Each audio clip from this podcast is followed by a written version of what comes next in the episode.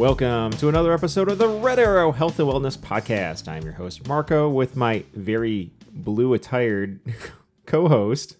Jessica! How's it going, Jessica? It's going. You're kind of like blending into the wall behind Um, you. You are also wearing blue. Yeah, but I'm wearing a darker blue. Okay. And I have white shoulders on. I'm wearing. I do blend in with the wall. That's funny. As you turn your head away from the mic to compare yourself against it's the all right. wall. Everybody heard me laugh. That was loud. Yes, it was loud. Mm. Oh, we've got lots to discuss tonight, but before we get into it, as you're sipping, which I'm going to have to stall now, Sorry. what are you drinking over there? What are you sipping through that metal straw? Bloody Mary. Oh, is it just any Bloody Mary? No. It's a bubbly Bloody Mary. Ooh, that's a So mouthful. So many bees. So many bees. A BBM. That sounds gross. Okay. it's a low carb, bu- low, ah, this is going to be a long day. low carb, bubbly Bloody Mary. What's in it? Well, it is three ounces of vodka, four ounces of the tomato juice of choice, which we have. Uh, we I used spicy V8 because that was in the pantry. One teaspoon of fresh squeezed lemon juice, half a teaspoon of Worcestershire sauce, Sure. Worcestershire, half a teaspoon of low carb simple syrup. We use the Torani brand because we get it off of Amazon, not because they sponsor us, because No. they don't. They don't. That'd be cool if they did. One to three dashes of hot sauce. Yeah. I used uh, Louisiana hot sauce this time. Oh, okay. Yeah, because I, I like my hot sauces, so I had plenty to choose from. And then it was topped off with uh, club soda. Awesome. Yeah, so I put all the ingredients and just to have fun with it, I put it in a big old tall Pilsner glass. Indeed. Yes. Put all the ingredients in except for the club soda. Gave them a big stir. Put in two giant ice cubes. Mm-hmm. Topped it off with the club soda and garnished with a pickle spear and a uh, green olive, a dill pickle spear. Awesome. Yeah, and it was a uh, pimento stuffed cocktail green olive. Okay. It's pretty tasty. Well, cheers. Um, Gently, so we I, don't spill it. I it. think this is a really bad idea. A gentle cheers. Nope, that's a bad idea. I'm watching you See? lift it. Never mind. Just yell cheers into the mic. Cheers. Just itching to get to that, that straw, aren't you? it. All right. Cheers. Thank you. How is it? It's good. Not too spicy? No, it's not, not, too spicy. boozy?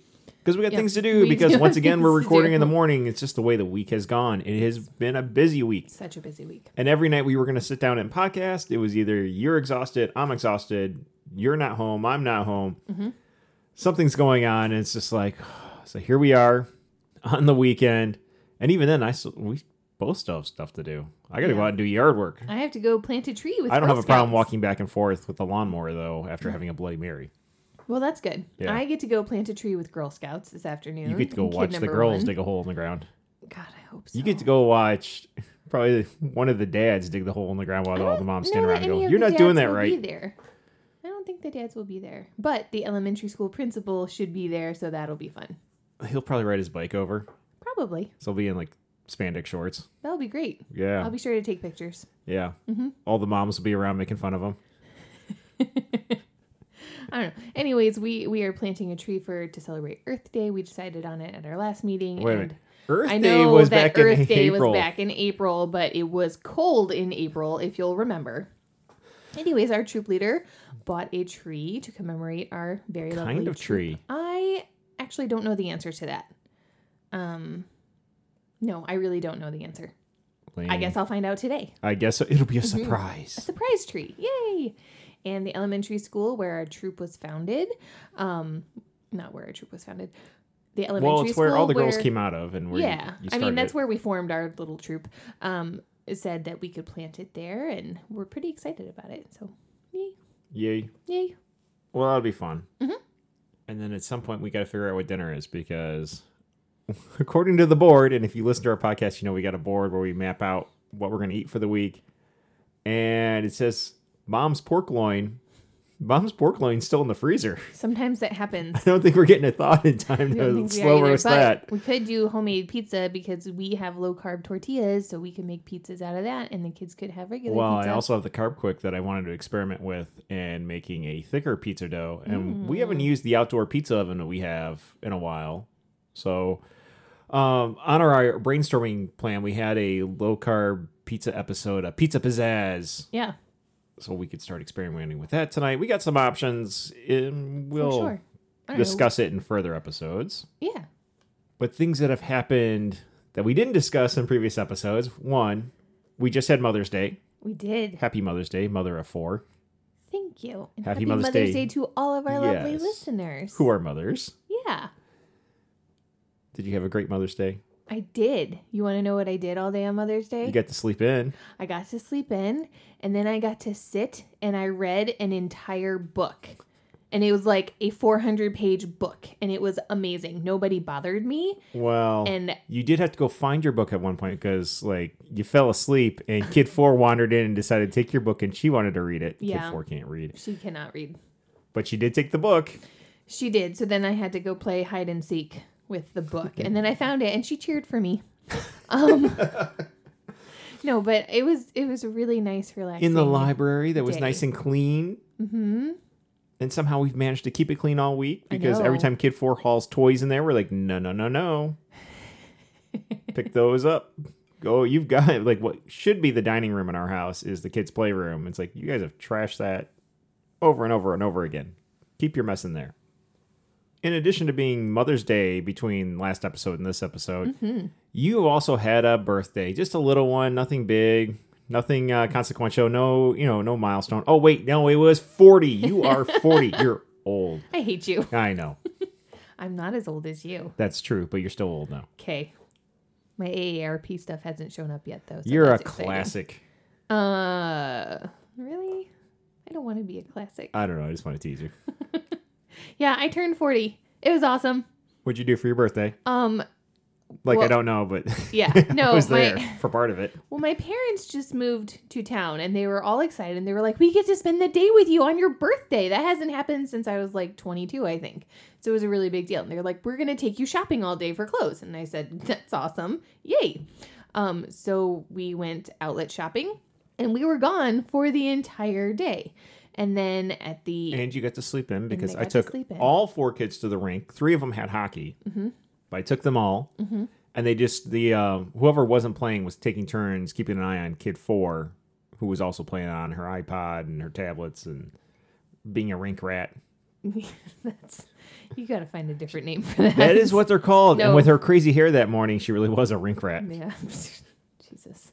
Um yeah, no, that was nice. It was it was very especially after the week that I had before my birthday. It was nice to get to sleep in and not have to do anything or take care of anyone in the morning.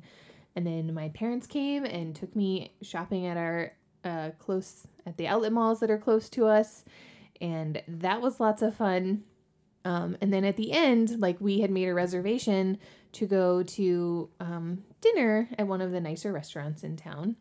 I mean, it's a classic restaurant. It is a classic They're- in every sense of the word. Their menu has not changed since we were little kids. Nope. Their decor has not changed since we were little kids. Their business policies, I mean, it is Every, stuck even in time. the staff is exactly the For the most part, yes. That old man has been there forever. Yes, but the owners are now the children or the son of the original owners. Mm-hmm. Yeah. Okay. So same family, and that Yeah. explains why the decor has not changed. But the only thing that changes is the seasonal uh, craft brewery, bre- the seasonal craft beer They on have tap. craft beer there. Yeah, from some of the local breweries. I Not didn't know local, that. but like uh, this corner of Michigan, not this Yeah. county. Yeah. Yeah. Okay. All right. Well, Ones I don't. you can pick I don't up in drink almost beer. every state. I had a bunch of martinis at dinner, and they Uh, were I- fantastic. I did have a dirty martini while I was there. Um. So dinner was great, and then we came home, and like. But wait, it was an early dinner too. It was you're an early 40 dinner. and you're old. So we walked in at 5:30. Okay, but- and it, well, we walked in at 5:30 and there were people of like the 80 and over group walking out. They had already finished their dinner. they had their to-go boxes. and we're sitting there at dinner we're looking around and like oh my god. Like we're the youngest like your parents who are in their 60s we're the youngest people other than your brother, you and I yeah. in that area, that section of the restaurant. Everybody else was like, "Oh my god, are they taking their teeth out to gum the food?" It was it was pretty amusing. I know it's offensive to old people, but come on, how many old people are going to listen to our podcast? And I it was it was what was going on, yeah. So between that and then like you have a wonderful photo you took of your parents, I do. but then we look at it and like there's a nude woman in the background. there is some interesting stuff on the wall in this restaurant and like we were sitting there waiting for our drinks to show up and i'm looking around and i spied a naked painting portrait of a woman right next to this table full of old people and Very like Bettie Page esque. except she was fully nude Uh, Bettie Page got nude too. did she i thought that there were like stickers or tassels no. or something I think we should watch the notorious I Betty don't Page. want to.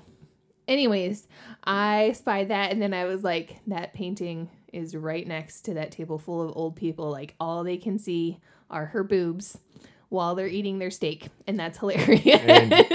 You're Anyways. 40 now and you're calling them old. Probably because they were more than double your age. Mm-hmm. Mm-hmm. You know what? Maybe they couldn't see it. Their vision gets old or gets bad I at old know. age. I don't know. I Okay. was just sitting there thinking if that were me, I would have to get up and take that off the wall because I don't want to stare at boobs while I'm eating dinner. So I'm glad that we were not sitting at that table. Anyways, What did um, they what did they order for dinner? Was it the the old people? Um Uh, I don't know. It was I probably don't know, I'm leading into a duck breast joke, but anyway. Jesus. Um, yeah, so anyways, dinner was delicious. The martinis were fabulous. Um I don't know, it was really it was fun. And that's where I thought that uh, my parents um were planning on coming over for drinks afterwards. They had prepositioned a bottle of They Jack did. and Diet 7 Up. Great. So I was like, "Oh, cool! We're coming back to the house and we're gonna hang out and have cake, and that'll be like the end of my birthday. Hooray!" I made low carb little cheesecakes. did, Which we and- Mm-hmm. discussed way back when in one of the episodes. And uh, so you and my dad, start, you made drinks, and then you and my dad started talking about the kids' playset in the backyard. And then my dad said, "Well, let's go look at it." And so you guys like went outside, and I didn't think anything of it. And so we're sitting there. I was just chatting with my mom, and my brother's on the couch. And my mom was like, "Oh, well, we, we could play Skip-Bo." And I was like, "Okay, that's fun."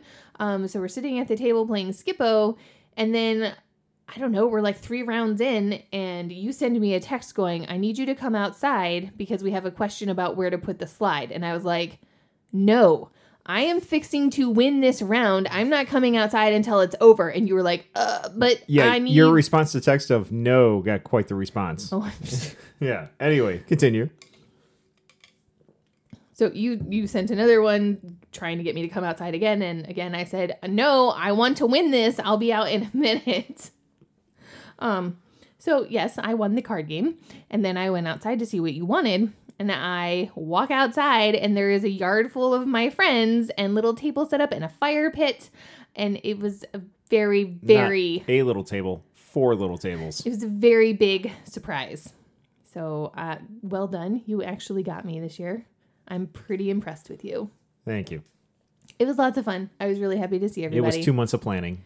impressive. It was two months of because you know we have joint banking accounts and you can see all the purchases. It was buying stuff and you know tucking in a little bit here, a little bit there to grocery trips, keeping things hidden so that it wasn't like why is that grocery bill abnormally large. Uh, it was this and that, and then putting off going to the party store to the very very last minute. So a lot of the party supplies came from the local grocery store, a bit at a time, so that you wouldn't notice it. I didn't notice anything. Exactly one month to the day before the party, the Evite went out to people, and the goal was I mean, we're living in the tail end of, hopefully, the tail end of COVID. Yeah. So uh, it was a outdoor, and springtime in Michigan is, you don't know what you're going to get, uh, especially a month out, but it was a outdoor soiree party. It was a film. You you are a cinephile, and we we talked about that in the last episode of uh, uh, Family Film Fest.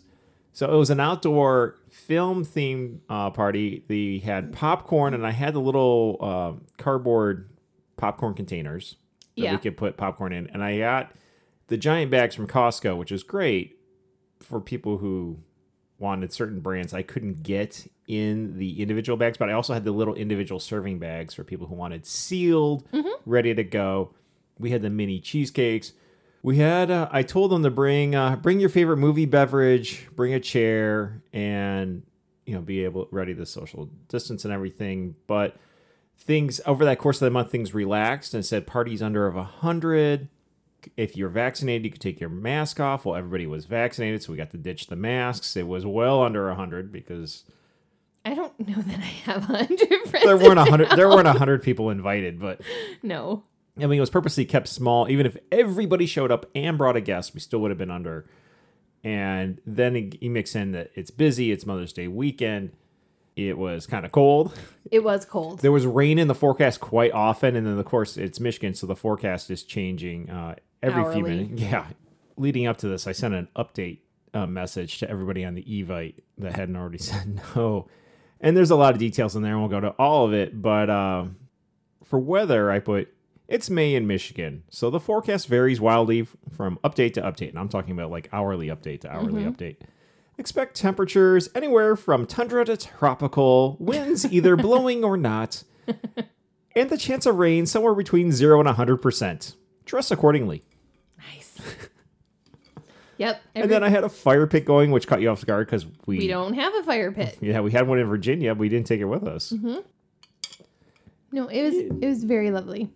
Attire casual, but if you want to dress to the nines, you do you. It's pretty safe that I'll be in jeans and Chuck Taylors. I actually didn't have Chuck Taylors on because I didn't have time. We were running late to switch out of my uh, my boots to uh, my Chucks. And then we also had it set up for uh, drive-bys too. People who weren't ca- weren't um, comfortable with an in-person, outdoor, spaced-out event uh, could have just uh, were given the option of drive-by because we're visible from the street. Oh, But we had plenty of booze, and like people stayed, and we had got partway through the movie. And by the way, the feature film of the evening projected on the side of the house was Labyrinth. Your- Labyrinth is your- my favorite. Yes, your guilty pleasure, dork. all time favorite. No, it really is my I was shocked movie, by how many people there had not seen Labyrinth. Yeah. And I they're don't like, it's David Bowie, and he's ready to go play baseball in tights because he's got a cup on. What's going on here? Nobody knows the answer to that. Yeah, I know. Uh, but that was fun, and they got to meet the bunnies. And you, oh, you got to tell the audience about the bunnies, the birthday bunnies. The birthday bunnies. so on Friday, because your birthday was Fri- Saturday. Exactly. So this is the Friday before my birthday. I had arranged to leave work early and I was planning on going to the bookstore, which is my happy place, and just spending a little bit of me time. And so I'm getting ready to literally walk out the door at work and I get a text message from you. And it is a picture of kid number 3 holding the world's tiniest rabbit in his hands. They and I was like, Hey, they come tinier. yeah. And I, I just saw it and I was like, oh, that's weird. Why is kid number three holding a rabbit? Where exactly is kid number three? Because I didn't recognize the background of that picture. Where is he at that he's holding this rabbit? And I couldn't figure it out. And then I get another picture and it's of all of our kids holding rabbits. And I'm looking at it and I was like, oh no. And then I looked We had at another one for you in the bucket. I'm not there yet. Don't get ahead of the story. Okay. And then I looked in the background and I was like, "Oh no, that's my yard. Why why is there a bucket? Why are all of my children holding rabbits? What is happening right now?" It's a bucket so- of bunnies. And then like I I was sitting on the floor of work, which means I was around therapists and clients and I was looking at my phone and I said, "Oh no." And my counterpart was there and she was like, "What's wrong?" least And you I didn't just slip and flashed say- her the picture. I was like, "My children are holding baby bunnies." And she just started laughing. You didn't just scream in front of the clients and everything. What the f? That went through my head, but I'm not allowed to say that at work. No, you're not. So, Good job on self control and Yeah. professionalism. and she just started laughing, and I was like, I, I have to go. It's 3:30. I said I was leaving at 3:30. I'm gonna go apparently home to deal with this, whatever this is. And then as I am walking out to the car, I get a video, and it is of kid number four. Who is rattling off the names of all of these rabbits that the children are pulling out of a bucket? And I was like, what in the actual is happening right now? Um, so like I actually just decided that I couldn't handle it and I put my phone into my purse and I proceeded to drive to the bookstore and I ignored it until you called me. I'm just then- thoroughly entertained at this whole point, and that's why I was sending you stuff. And then I I was just like I saw that it was you and I was like, "What do you want? Why are there rabbits? Why are our children holding rabbits? Where did you get them from and where is their mother?" And why was I calling you? I honestly don't know. Because I saw that you were at the mall, and I was calling you up and like, please tell me you're not buying bunny supplies at the mall right now. I think they do still have that pet store there. It's Um, shadiest, creepiest pet store ever. awful. Anyways, yeah, you didn't know that I was going to the bookstore. I'm No, not I even didn't. sure that you knew that I was leaving work a little bit early. No, I knew you were leaving work early. Uh, I didn't know you were going to the bookstore. I didn't care that you were at the bookstore. It's like, hey, have some you time. But Mm-hmm. I was like, just don't be spending money on the bunnies that we're not keeping. Yeah, no, and I but I did ask you. I was like, "What? Where did those bunnies come from? Where Their ho- mother. How? yeah, the bunnies came from their mother." Um, but I said, "No. Who gave them the bunnies?" And that's when you said, "My father gave them the bunnies," and I got very upset. Because it's not a birthday in our family until my dad breaks out the bunnies.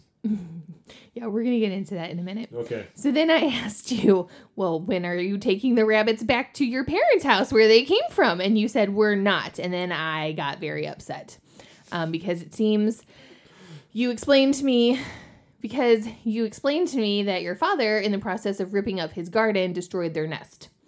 And you didn't give me a straight answer on what happened to those bunnies' mother, but I suspect she is no longer with us on this planet. It's because I didn't get a straight answer on what happened to the mother. I was just told the mother is not coming back with a that blank Italian grandfather stare of stop asking questions and like, look, you've around enough old Italians. You know when they give you that look, you don't ask any more questions. Yeah. Um, You know, it's just like, come on, you. It's something you learn growing up around big Italian families. There's a point where they just give you that stare, and it's like, shut up. Where some things are going to be left unsaid and pick up on the vibe. Right. So since you couldn't give me an answer, and since I just really wanted to pick out books at the bookstore, I was like, you know what? I can't. I'm not going to do this right now. I want those bunnies to not be at our house when I get home. And you were like, well, the bunnies will still be at the house when you get home. And then I got off the phone with you. And you called animal control, I- and they said put the bunnies back, wait, and there's nowhere, shh, shh, nowhere to put them Stop back. getting ahead of the story. Oh, sorry. So I finished at, bar- at the bookstore, and then I tried to get my favorite coffee drink, and the barista lied to me and told me that was a seasonal only drink, which I know for a fact is a lie because I get it throughout the year in a wide variety of states. And I was just like, well, Are we talking about U.S. states or just state of confusion, state US of mania, state of motherhood? U.S. states, Okay. But all those other states too. right? um, but yeah, I was just I was very annoyed by that. So then I get in the car, and I called animal control, and I. And the girl answered the phone and she was all nice and chipper. And I said, Look, my father in law has given my children a bucket full of baby rabbits. And I swear to God, she started laughing. Could you please call it a bucket of bunny? That's more fun. Fine. I said, Look, You can't smile. You can't help but smile unless you when you say the word term or the phrase bucket of bunnies. fine. I said, My father in law has given my children a bucket full of bunnies. And I swear to God, she No, started no, no, laughing. not full of. Just bucket of stop bunnies. it. I love messing with you. a bucket full of bunnies and she started laughing and i was like i need to know what to do with them and she goes you need to put them back and i was like okay so i haven't been home to fully assess the situation yet but i'm willing to bet that is not possible because You're i'm so pretty clinical. sure that he has destroyed the nest and she goes okay odds are the parents are looking for those baby bunnies even if the nest is gone they're still going to be there looking for their babies so you need to put them back where you found them. And I was like, I'm pretty sure he's not going to let me. She goes, You need to put them back. And I, I was just like, okay, um, what if What if you? what if we put them back and the parents don't come back? She goes, Well, keep us posted, and if they don't come back by the end of Sunday, call us Monday morning. I mean, how do you nicely tell animal control? I don't. I can neither confirm nor deny, but I think Mama Bunny sleeps with the fishes. I don't think you can tell animal control that. So I thanked her for her time and then I hung up the phone. And then I called my father. And I got on the phone. I got him on the phone and I said, What do you know about baby bunnies? And he goes, I know you have a hot mess at your house right now. And I was like, You've been to my house? And he goes, Oh, yeah. Your children. oh, they rushed on over. Like, can we pop over? I'm like, sure. And they're like, boom, they're there. Like, they must have like texted from the edge of the neighborhood. They said, We've been to your house. We've seen your children. They are super attached to those things and they are too young to be away from their mother. And I was just like, okay, so are they old enough, do you think, to be away from their mother? And my dad said, no, they're not old enough to be away from their mother. Um, so yeah, I get home and you're like ready to take the bunnies to the edge of the forest. And I was like, wait a minute. the bunnies are still here. Tomorrow's my birthday. I'll be damned if I don't get to hold one of those bunnies. So give me the bunnies. Um, so I got to hold the little baby bunnies, and they were super soft and super You snuggly. started with one. I started with one. And by the time it was all said and done, you had all five. all five, and there's a spectacular picture of me holding all five of them. I'll put it up at some point. Thanks. Um, but yeah, the kids were completely enamored with the baby bunnies. They all had names. They could tell me their names because the baby bunnies had a little different varying sizes of uh, white stripes on their face, on their head. I don't, I don't know what a bunny. Right on their forehead. Yeah. Um, and except for one, that one had no stripe. Um, so they could they could tell them apart. It was very sweet to get to snuggle those little baby bunnies. Um, and then after the snuggling was done, we put them in it. We built a little nest for them on the side of the ravine, and then we left the bunnies alone until the next night when it was my birthday, and everybody was like, "Are the bunnies still here? We want to see the bunnies." And I was like, "Yeah, let's go see the bunnies." Um, and so people got to hold the bunnies, but the bunnies were not into it. They kept hopping out of people's hands. I don't They know. were they were active. They they were a lot. They were very active. I was pretty surprised by it because I thought they were starving to death. Um, Uh, I don't think they were. no, so I don't know. The bunnies were gone on Sunday though, and like we looked at the nest, and there were no signs of like anything attacking the nest. It just they were gone. Um, so I don't. Maybe they really did hop off. I don't. I don't know. I mean, we put them in a nice little thing with uh, yard waste, and it's that du- dead dune grass, beach grass stuff that we cut down, Mm-hmm. and leaves and lawn clippings and everything. So they were they had a nice little burrow they could get into. They did. Um, my but it looks like they left. I did contact some of my friends and I was like, what do you guys know about baby bunnies? And a couple of them sent me this little infographic from one of our local um, parks and it talked about baby bunnies and it basically said if the bunnies are fully furred and their eyes are open, they are actually old enough to be away from their mother. which they And were. these bunnies were. They were extremely tiny, which apparently they are just tiny when they're ready to go.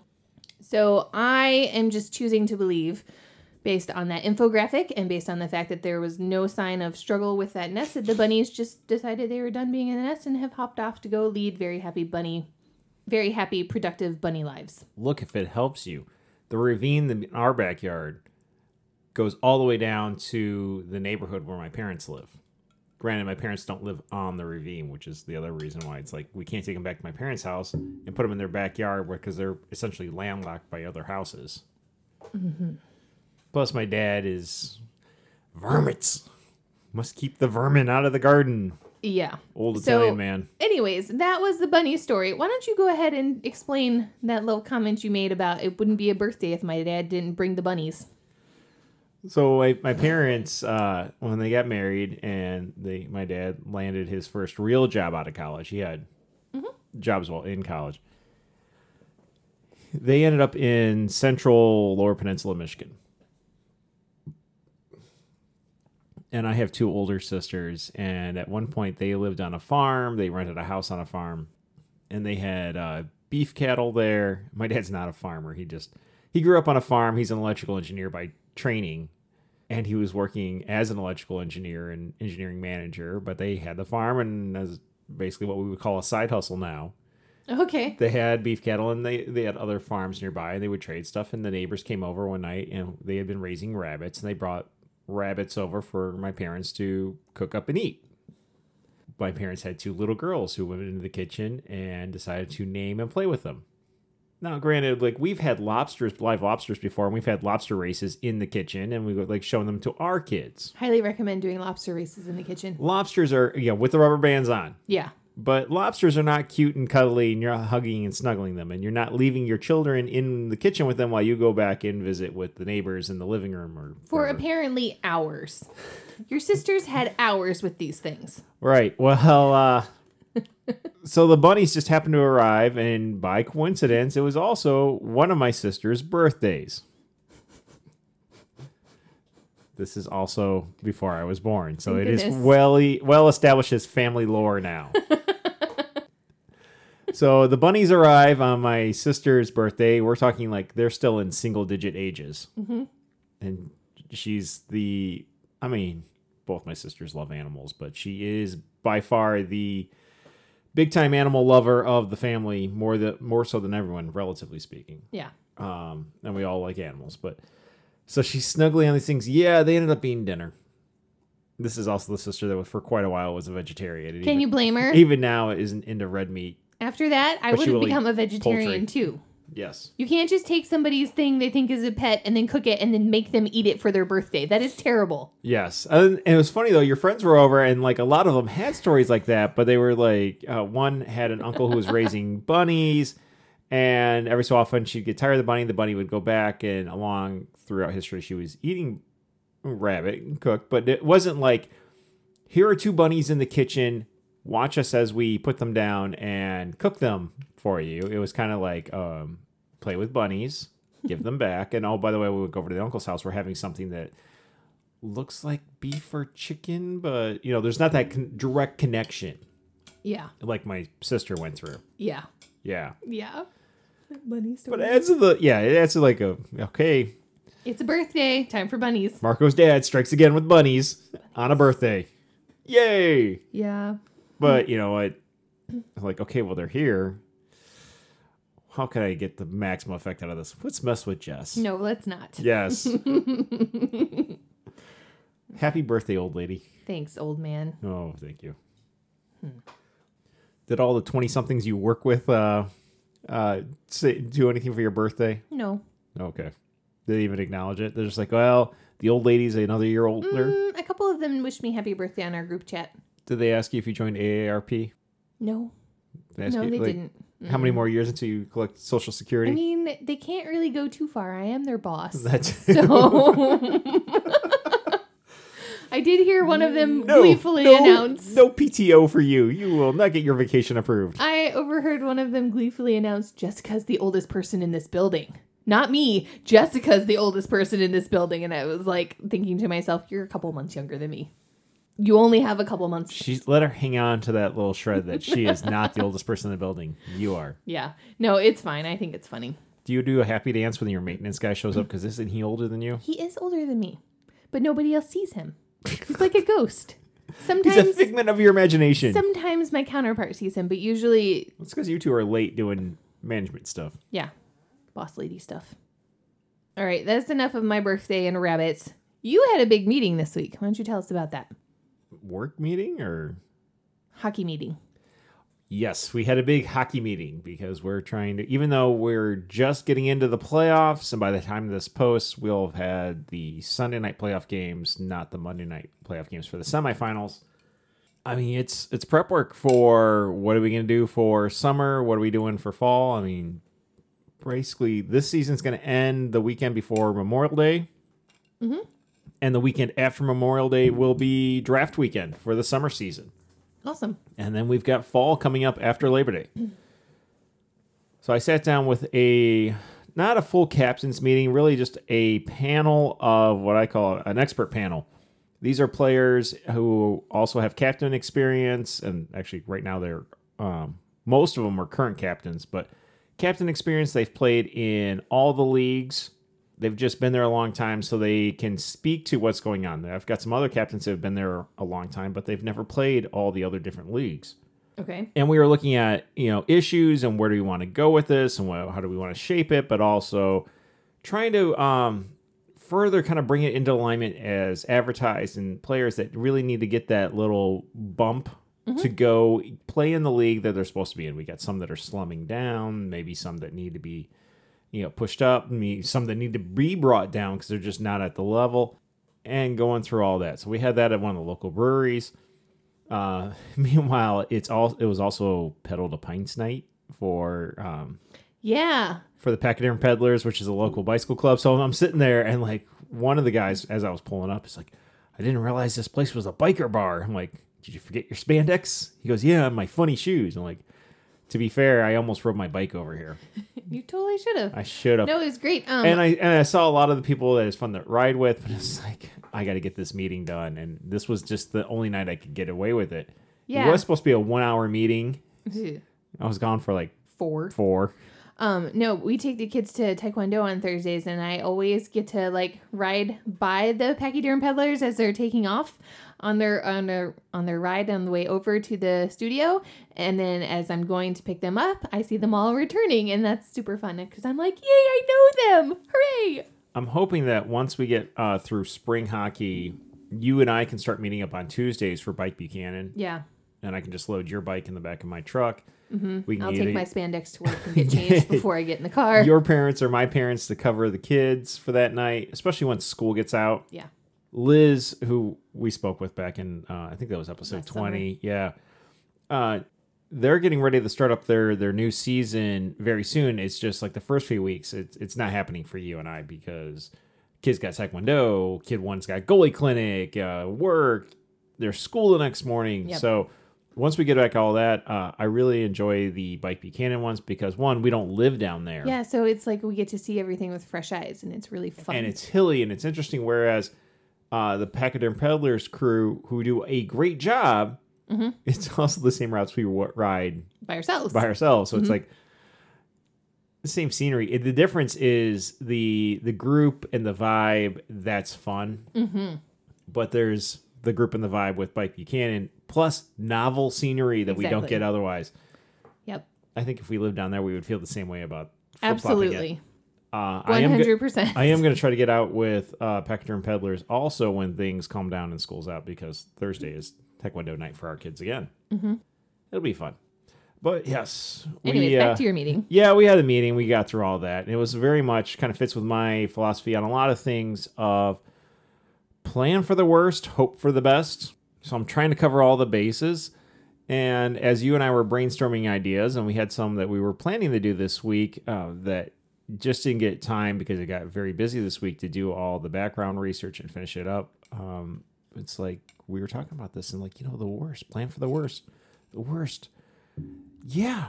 That became the inspiration for this episode. The worst episode. The A worst. The worst. So that's what we're going to discuss tonight. The worst. A lot of worsts. And we're not talking about bratwurst and liverwurst. Or Worcestershire. Or if you drive through down, what is it? Um, Highway 12 in the south end of the county, there's the one that says liver best. Have you ever seen that one down towards Three Oaks, Michigan? No, Yeah. Anyway, that's funny. Okay, but we are going to talk about some worst experiences we've had. But it's going to be funny, and they're going to be our discussion points, and that's where we're going to go. But we're going to do a segue real quick because I need to top off my Bloody Mary. okay, All right, be right back. okay.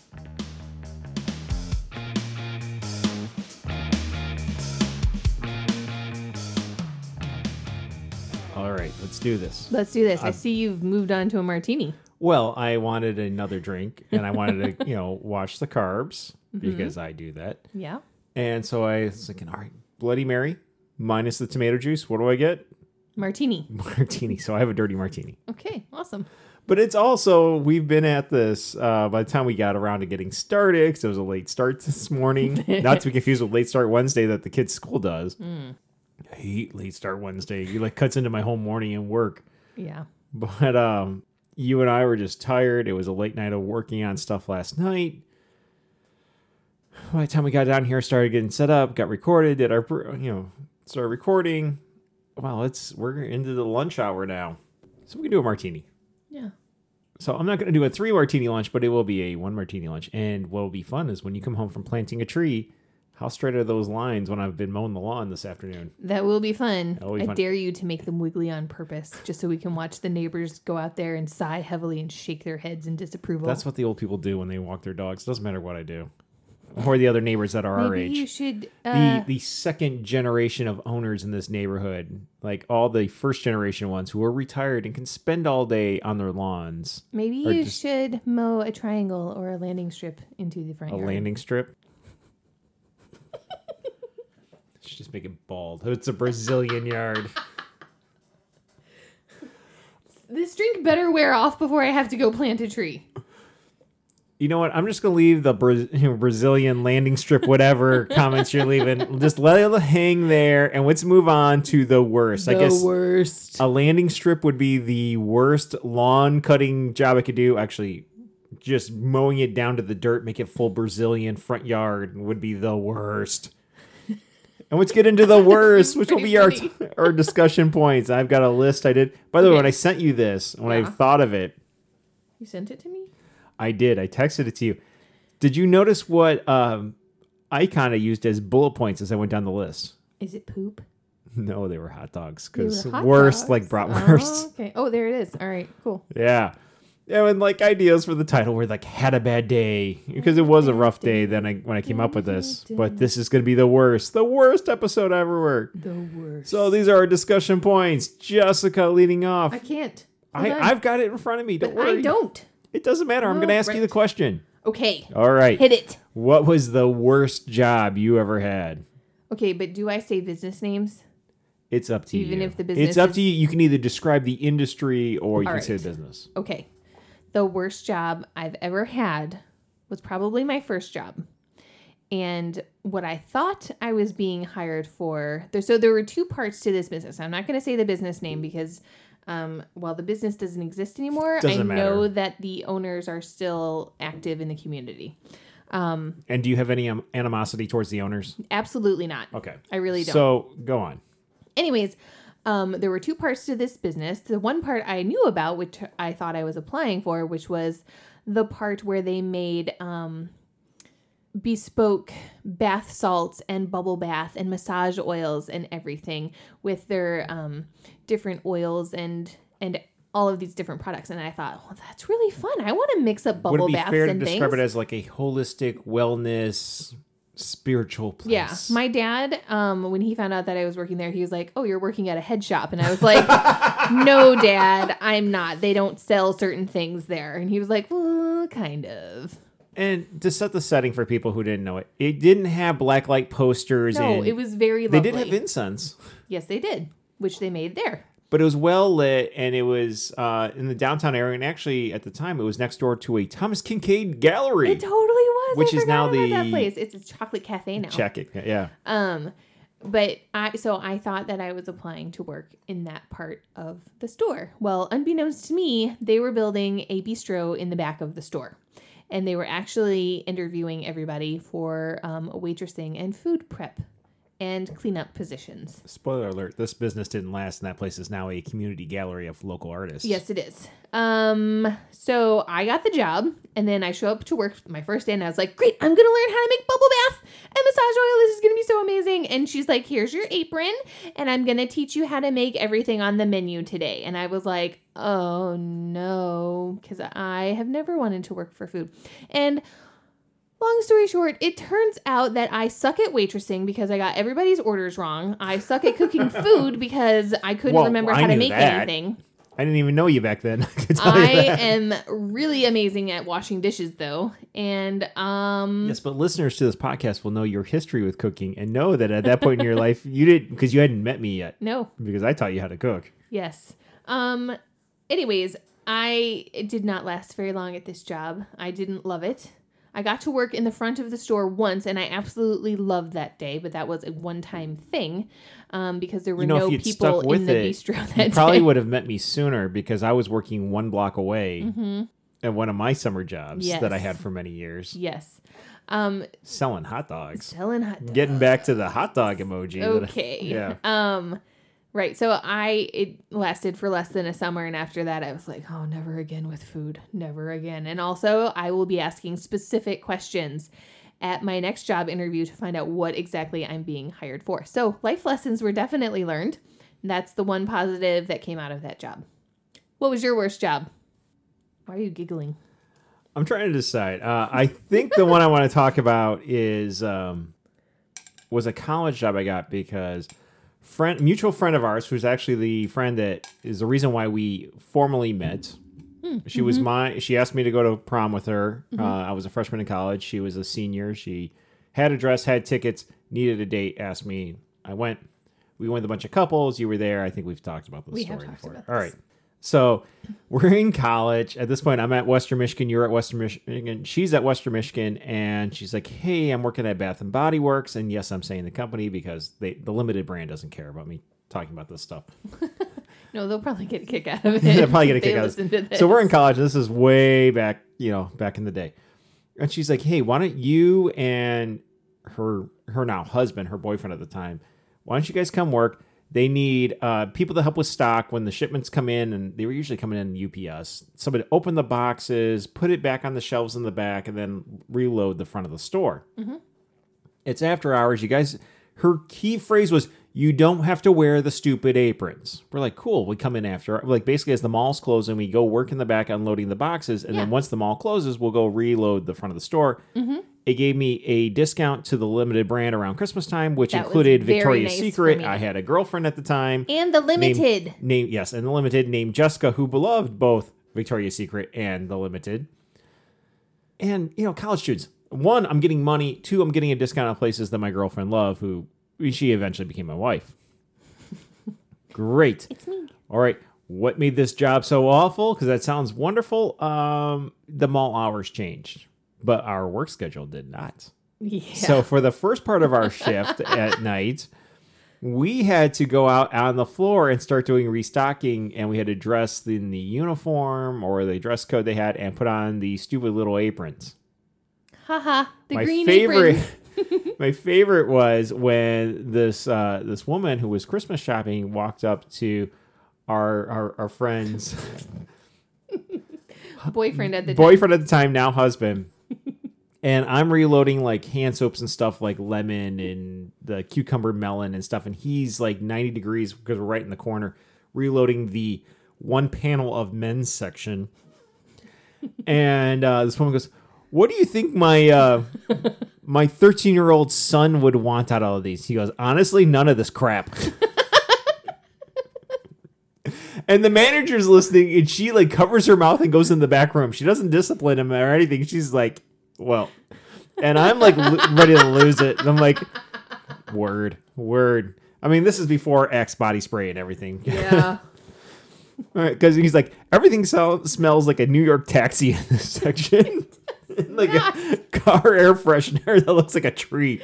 And then to be fair, everything was like spruce and fir and you know different evergreen trees Sawdust. sawdust. I mean, basically smells like it had to come with a flannel shirt at that point in time. Now they've changed their lineup, and you It's know, much better now. please don't sue us, limited brand. Uh, it's just I'm just retelling the stories. So that was uh, that was not fun.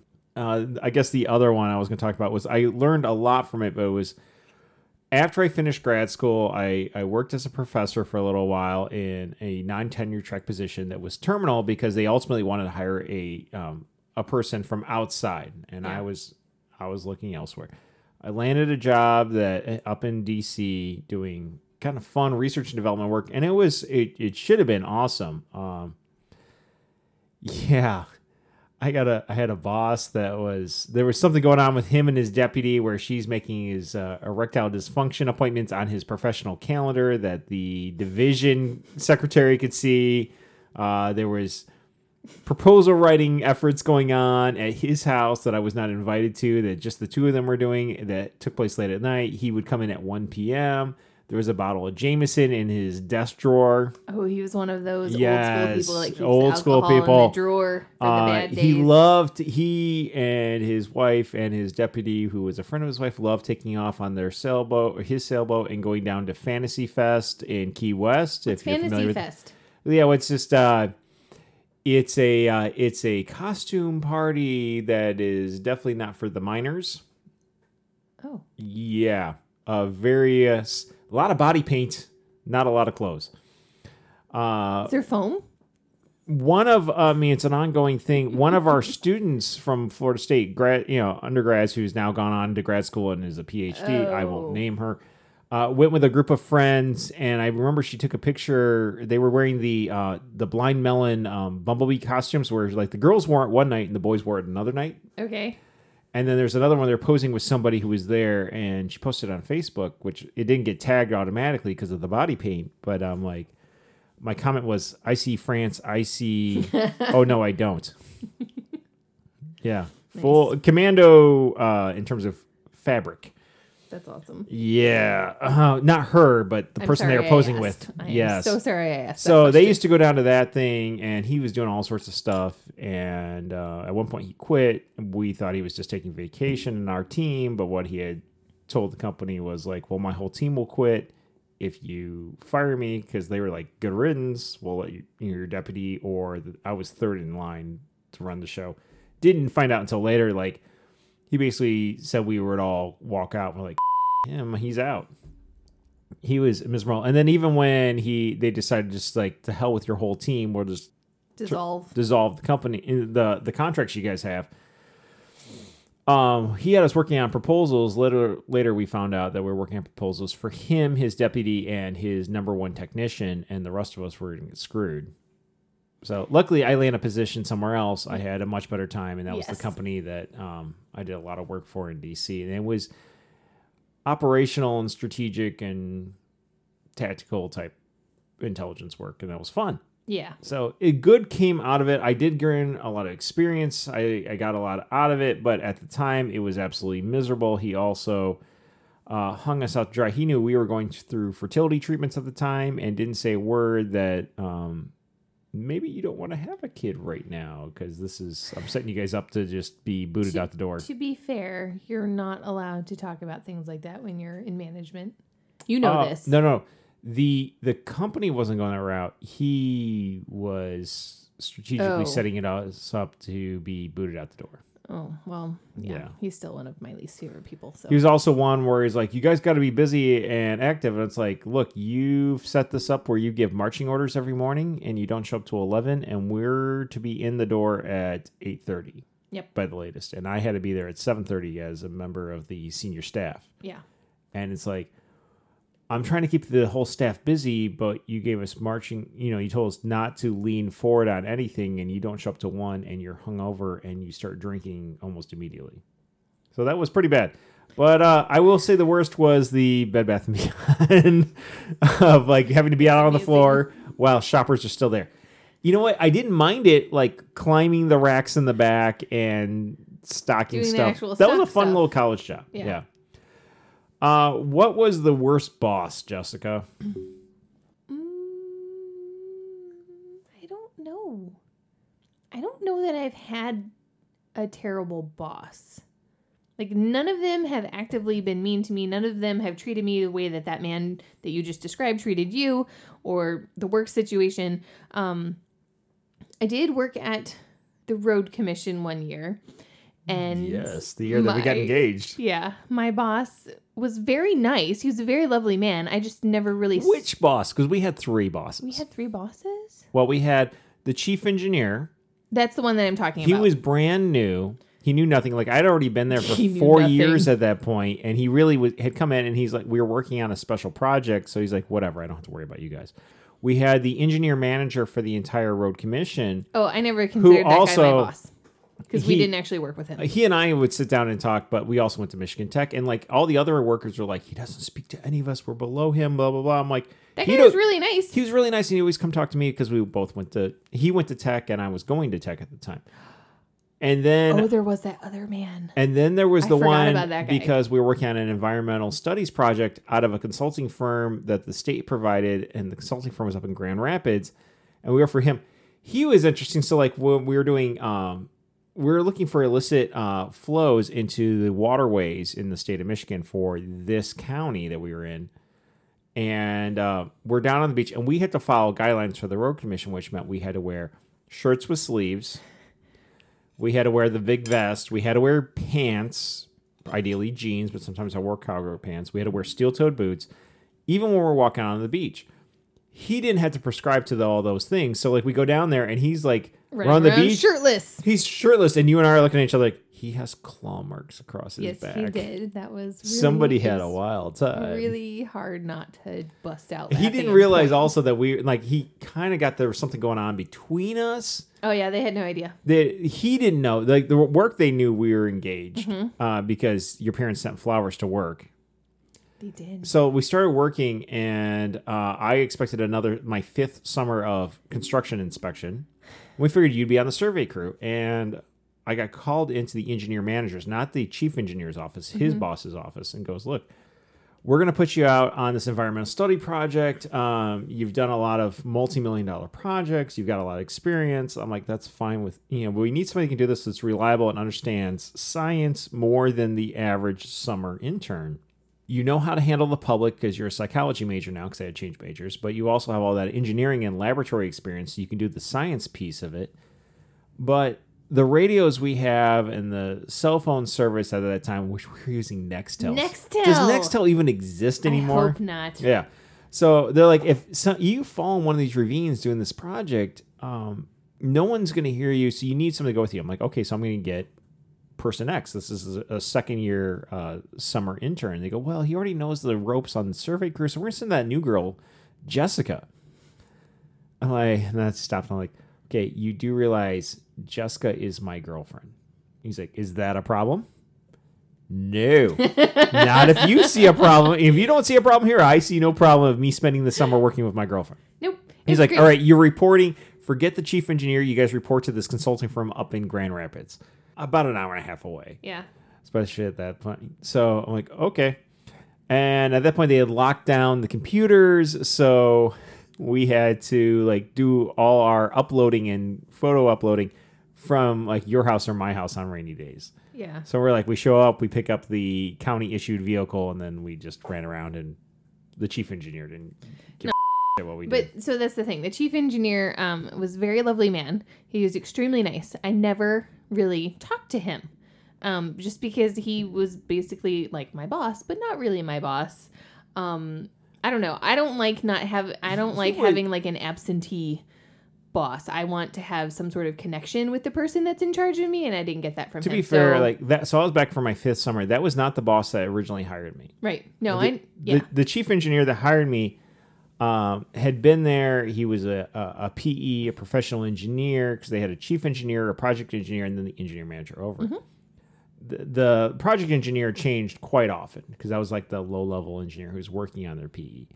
The chief engineer was a PE. That guy, that summer that you came back, decided to go back to nursing school and became a nurse, and Mm-hmm. Yeah. actually ended up uh, i think he just retired but he ended up working for uh, nicole and if you listen to our dietitian's dish podcast uh, episode nicole from that episode he ended up working for her yeah, he is a really nice man. Very nice, Um, but we he knew was him the- from something else. he was the chief engineer who hired me and i worked for for four years and i came back for my fifth year and suddenly we got this new guy who was completely overwhelmed by his new chief engineering position so he's like oh these two interns working on this environmental studies thing that I'm not going to talk to you. I have nothing to do with you. Just whatever. Yeah, he had he had other things to do, so we became a pet project for the engineer manager that oversaw the whole thing. Right, which And it- is also fine. Which he's fine, like, oh, you're being managed by somebody in Grand Rapids. Have fun. It's like, Yeah, okay. I mean, other than the spiders, that job was pretty awesome because I got to hang out with you all day, and we got to stomp around in the forest, and like there was basically no oversight. I I love how we went from the least productive team in the state of Michigan that they were looking at the first half of the summer when it was raining all the time because you had to wait um, three, Mm-hmm. Like day- three days. three days after it finished raining because obviously things are going to be pouring into the waterways Right. after rain. After three days, if it's still pouring in, something's up, Exactly. and then you had to do chemical studies, so and much fun. GPS and everything. We became the most productive team the second half of the summer. To the point where they called us and they were like, "Slow down, And stop we it, were stop working so off, hard." And we were like, "We are literally riding around in a truck for half a of the van. day." We had a Ford Econoline van that used to be the survey vehicle. We went, and all my favorite was when we were driving around and we hear this thing. When we got up over 25, it went away, but when we were low, it was like something was rattling. Rattle. So I eventually took it into the county maintenance shop and said, Hey, what's up with my van? They're like, Yeah, four of your five lug nuts are rolling around in the hubcap. but, No, uh, do you remember when I drove down the hill? oh my God. so we had to we had to take this this boat, the SS, SS Minnow, Minnow. which was a flat bottom low boat. We took down this creek, and we we didn't have enough oars, so we had one basically paddle. I'm in the back trying to steer this thing, and then because of the flow, I could not go backwards. No, had so we were yanking on tree limbs to like slow us down in this creek, and every time we touched a tree, giant spiders would hop into the boat and they would run around and like we had cans of raid and we were hosing these things down with the raid and they would not die. It was whole, horrible. whole bottom of this 12 foot boat is moving. When we stop, when we pull ourselves up to an illicit flow, we have to take photos. We have to take a GPS reading on it. We have to do all sorts of field chemical tests. so much fun. and then we continue on. We go and we do a few miles of this, and it's like, okay, we got to wrap it up for the day. So then we we we call in for uh, I think your brother My to brother pick you came up. and got us. Yeah, me. so I'm pulling this thing out of this creek, and it was a steep embankment. Mm-hmm. Um, at that point, I had to basically take this 12 foot boat and pull it up, basically 12 feet up this steep embankment. You get driven where we had parked the the van, and you come, and I hear this horrific noise and this cloud of smoke coming over the hill because you've now driven. A couple of miles. Uh, yes, a few miles. And To be fair, I did not hear anything. I did not smell anything. There was no light on in the car alerting me to a problem. I thought it was weird that I had a harder time speeding up when I wanted to. Well, that happens when you have the emergency brake on. yeah, so I drive down this hill and I see you pop up and you are screaming and waving your arms trying to get me to stop. And I was like, what's happening? I need to pull over. Like, why are you screaming? I'm almost to you. It's going to be fine. And you open my door and you're like, you're driving with the emergency brake on. You're going to break the car. This is the thing that's already done. It lived out its life as the survey vehicle. Anyway, so we had that. Yeah, we spent the summer together, and it was funny. It was the second half of the summer when um, we're doing the south end of the county. We live in the north end, so we'd have to drive down there. You refuse to uh, pee in the woods. Nope, not happening. You refuse to use any of the local gas stations. So if you had to go to the happening. bathroom, we had to turn around and drive basically an hour north for you to go to the bathroom, an hour back south to continue working. And we like, well, we're just goofing off because I'm going, I'm heading off to grad school. You're not doing this job another year, and we're like, well, screw it. And they're like, you're the most productive team in the entire state. In fact, you not only like, if you look for the whole summer, you guys are the most productive team in the entire state. We're like, we really just, we just I mean, we- all summer. we did a good job. We did we the, did all of the things that they asked us to do. But- Everything got done, clearly. And while we were working our butts off the first summer, the first half of the summer, they're just like, "Yeah, you gotta work harder." I'm like, look, it's raining down here. Uh, suddenly, it's like, "What was your secret?" And I'm like, Mm. "I don't know." Going out for long lunches with my girlfriend. I don't know.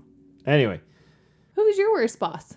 uh, my worst boss has to be that first boss I had in DC, the one that was. Um, there was plenty of evidence pointing that he uh, he and his wife were swingers, and that he was also having an affair with his deputy on the side. That most likely um, started as a swinging thing, and then they forgot to invite his wife. yeah. Um, and then all the nonsense that went on with that and the politics and they even like one of the girls who worked on the staff there had been one of my undergrads and i had referred her to the job before i went up and she's like yeah they propositioned me to play and then all of a sudden downplayed it when i said i wasn't into that it was just a miserable experience i couldn't wait to get out of there Yeah, that was pretty Yeah. bad. So we'll just leave it at that let's I move on so. to another worst What else do we have? who was your about? worst coach Oh, I know exactly who my worst coach was. who was your worst coach I don't remember his name, but it was my that's soccer. fine we don't want to name names Um, it was my soccer coach. I only played soccer one year, and I did it as a bet. I bet my friend that, and not. It wasn't really a bet, but I said I'll say what was the wager it wasn't really a bet. It was more of I will play soccer if you will play softball. Because I was super into softball, and she was into That's totally a small school type move, but you didn't go to a small school. No, I went to a bigger school. Um, she was into soccer. And we both wanted each other to play our sports because the hope was that we'd be on the same team and it would be fun. We were on separate teams, so that sucked. I cannot stand running. I couldn't stand running as a small child. I can't stand running now, and soccer is running. Um, so I get on this team, and like I wasn't super close with any of. Hockey. I don't want to play There's hockey. no- it's fucking no- cold. There's no running. I don't understand. I don't think you understand how much I hate being cold. You don't understand You've how been warm married it to is me out for there. a really long time. it seriously is not not I cold. don't- Once you put all the gear on I'm and not you're moving playing around. on an ice cube. No. Which is essentially what an ice rink is. It's a giant ice cube. Speaking of ice cubes in the rink, had you a few years later they opened up Kilwins down the street from the the hippie artist bistro thing you had going on. Had you gone there, you probably could have worked with the former Miss Stevensville that became Mrs. Rink owner, along with her sister-in-law, who, if I understand the story correctly, introduced Mrs. Rink owner to Mr. Rink owner. I think history has worked out the way it was supposed to. I think so too. For them so, too. yeah, I think we'll just leave it as that. Um, anyways, I would love it if they listened to this at some point and found out that they refer to as Mr. and Mrs. Rink owner. that'd be cute. Yeah. Um, what was I talking about? What are we talking about? I don't remember. The worst coach. Right, the worst coach. Okay, so I'm on this team and like I hated not hated, but I wasn't super close with everybody and my coach was super like normally he was very nice. He never screamed at us or anything, but he would get like really into the game. And if you were a kid that was on the sidelines cuz they switched shifts every every so often so everybody got a chance to play, but if you were on the sidelines, it he got like super upset. He would come and he'd like pat your shoulders, but then if something upsetting happened, the pats would get like a little bit harder. And at one point, like he he was patting my back, but then he gripped my neck really really hard, and I was like, "Let go! This is why are you doing this to me?" Um, so yeah, that guy was probably the worst coach because for some reason I got my neck squeezed by him. It was weird. And never played soccer again after that because I twisted my ankle very severely and found out about 10 years later that I actually broke it that day. So, yeah, never again. Anyways, That's okay. Soccer's boring. You should play something exciting like the hockey. Worst. Yep. No, not playing hockey either. Who is your worst coach?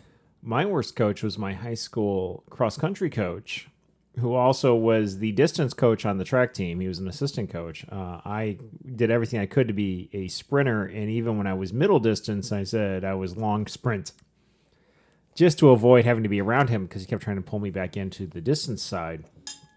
He was. He'd come out, give us the running assignment most days, not always. Usually, he would just, a lot of times, he actually just gave the captain of the team the running assignments. But if he came out, he was in his normal teaching attire. He was the middle school uh, geography teacher. And then he'd disappear and didn't really give a about all of us. And like, we'd be running meets, and he's like, You're off pace, you're off pace, you're behind pace. I'm like, What the pace? I don't know. You don't tell me. and how do you even know what my pace is? You don't watch me practice. And then, like, as soon as you cross the finish line, he's like, all right, go out for a cool down run. I'm like, you, I can't even breathe. so he made me hate distance running. He made me hate cross country. He kept trying to get me to, like, tell me I'm not a sprinter in track, which I was a sprinter. And I actually, in all honesty, I was a middle, middle distance long sprint. Like, 400, 800 was really my sweet spot Okay. it and it was funny because I've been on sports radio a number of times, and the sports radio ho- host, when he'd come and talk about high school sports, went to my high school, knew all the coaches, and always would ask, "Were you inspired in your coaching style by the head track coach, Yeah. or the uh, cross country coach slash distance coach?" And I'm like, honestly, no. I'm inspired by my PhD advisor, and I coach very much following the teaching philosophy of uh, my graduate advisor. I do not coach like them, and Yeah. I think that shows too because when I was there, the the cross country team was barely hanging on, Mm-hmm. did not have enough people. Whereas it flourished uh, when I was the head cross country coach, Yeah. and I really found that love of running through the fun runs and not taking it overly seriously and um, doing the database approach. Cool. Jessica, what was your worst race experience? And actual race is not not like that. We've told the story already where the race that never happened, your first triathlon. Okay. All right. Well, I'm glad you clarified that because I had two, and that was definitely one of them. Okay. Uh, my other one though is actually kind of graphic. So Oh, really? I'm just gonna tell you, Please don't. Please say this doesn't involve a porta potty. it does not involve a porta Oh, okay, potty. well, those are quite graphic too.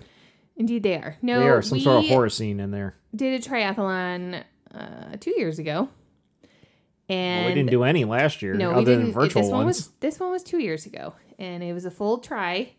And unfortunately, I was on day two of my period, which I don't know.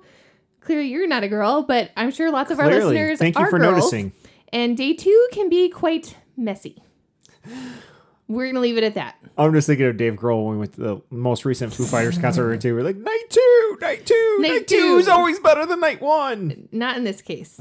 Day two is worse. Day two is a nightmare, a big messy nightmare. Anyways, Moving on. can't change the day I'm of the just triathlon. sip my- Just drink your drink. It's fine. I'm drinking my so Bloody Mary without the tomato I juice. prepared myself as much as humanly possible, and it wasn't good enough.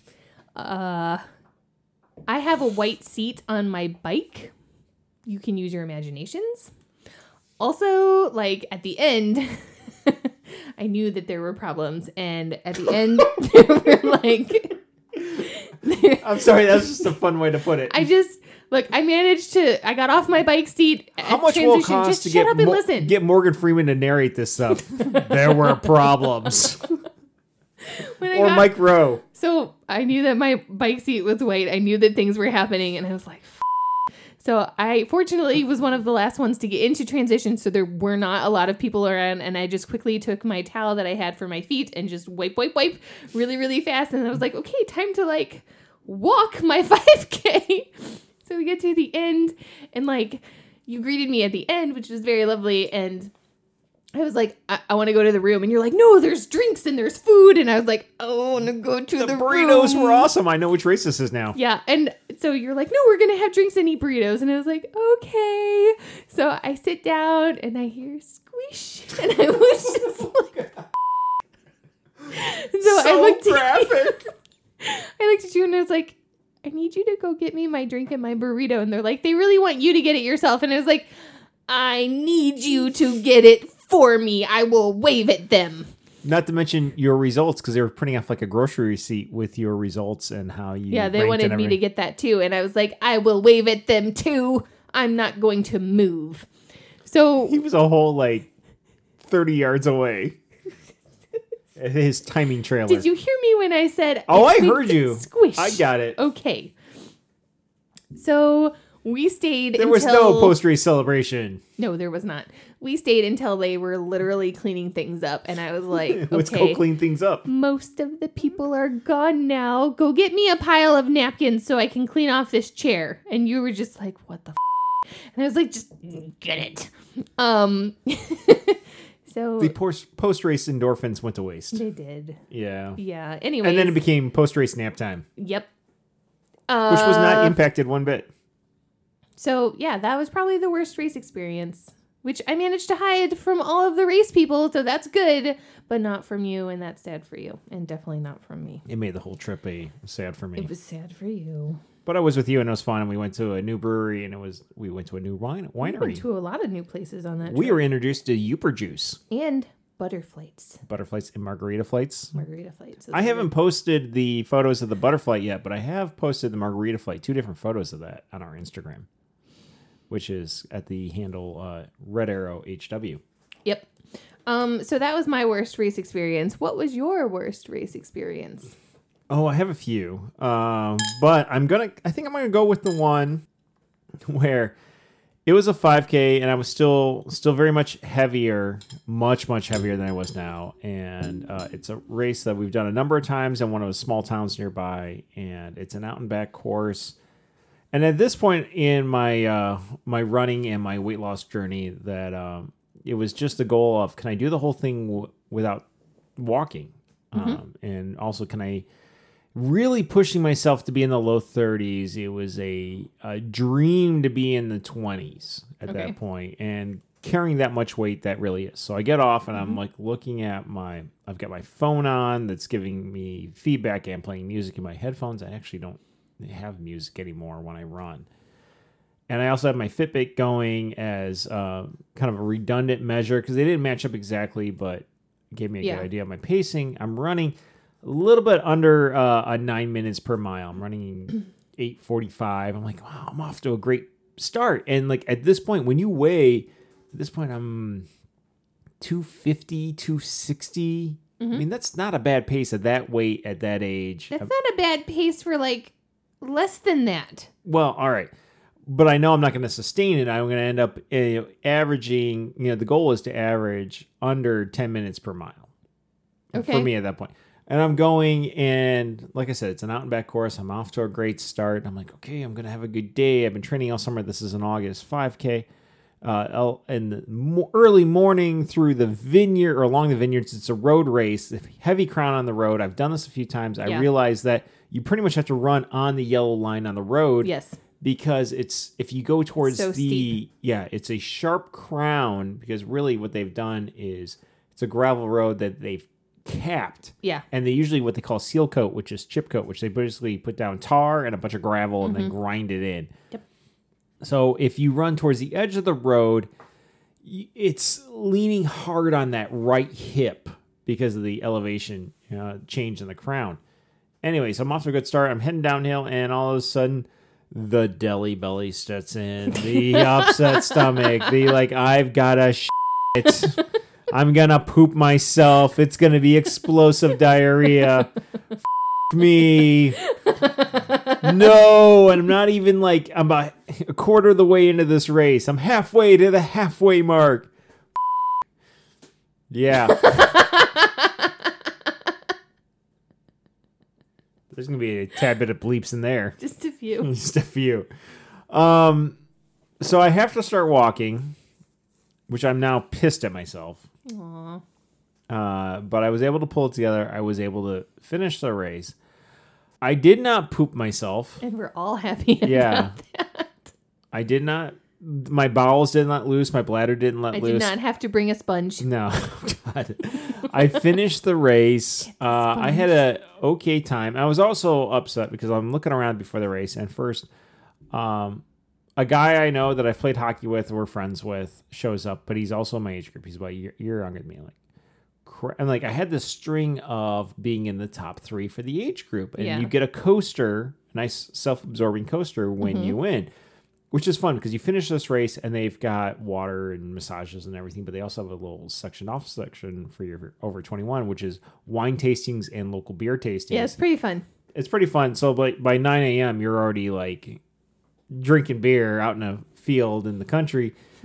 And it's totally good because you've, you've run a 5K. They also have a half marathon. You're like watching the half marathon guys run in. Like my favorite was the second place dude running in who was dressed like Yoda.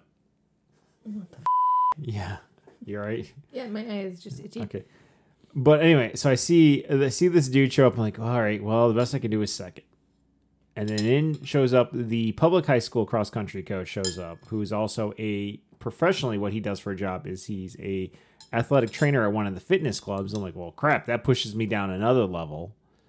Um, and then there's another guy that I routinely at this race had run against. I'm like, well, crap. Now I'm like, I got to really hustle to make top three Yeah.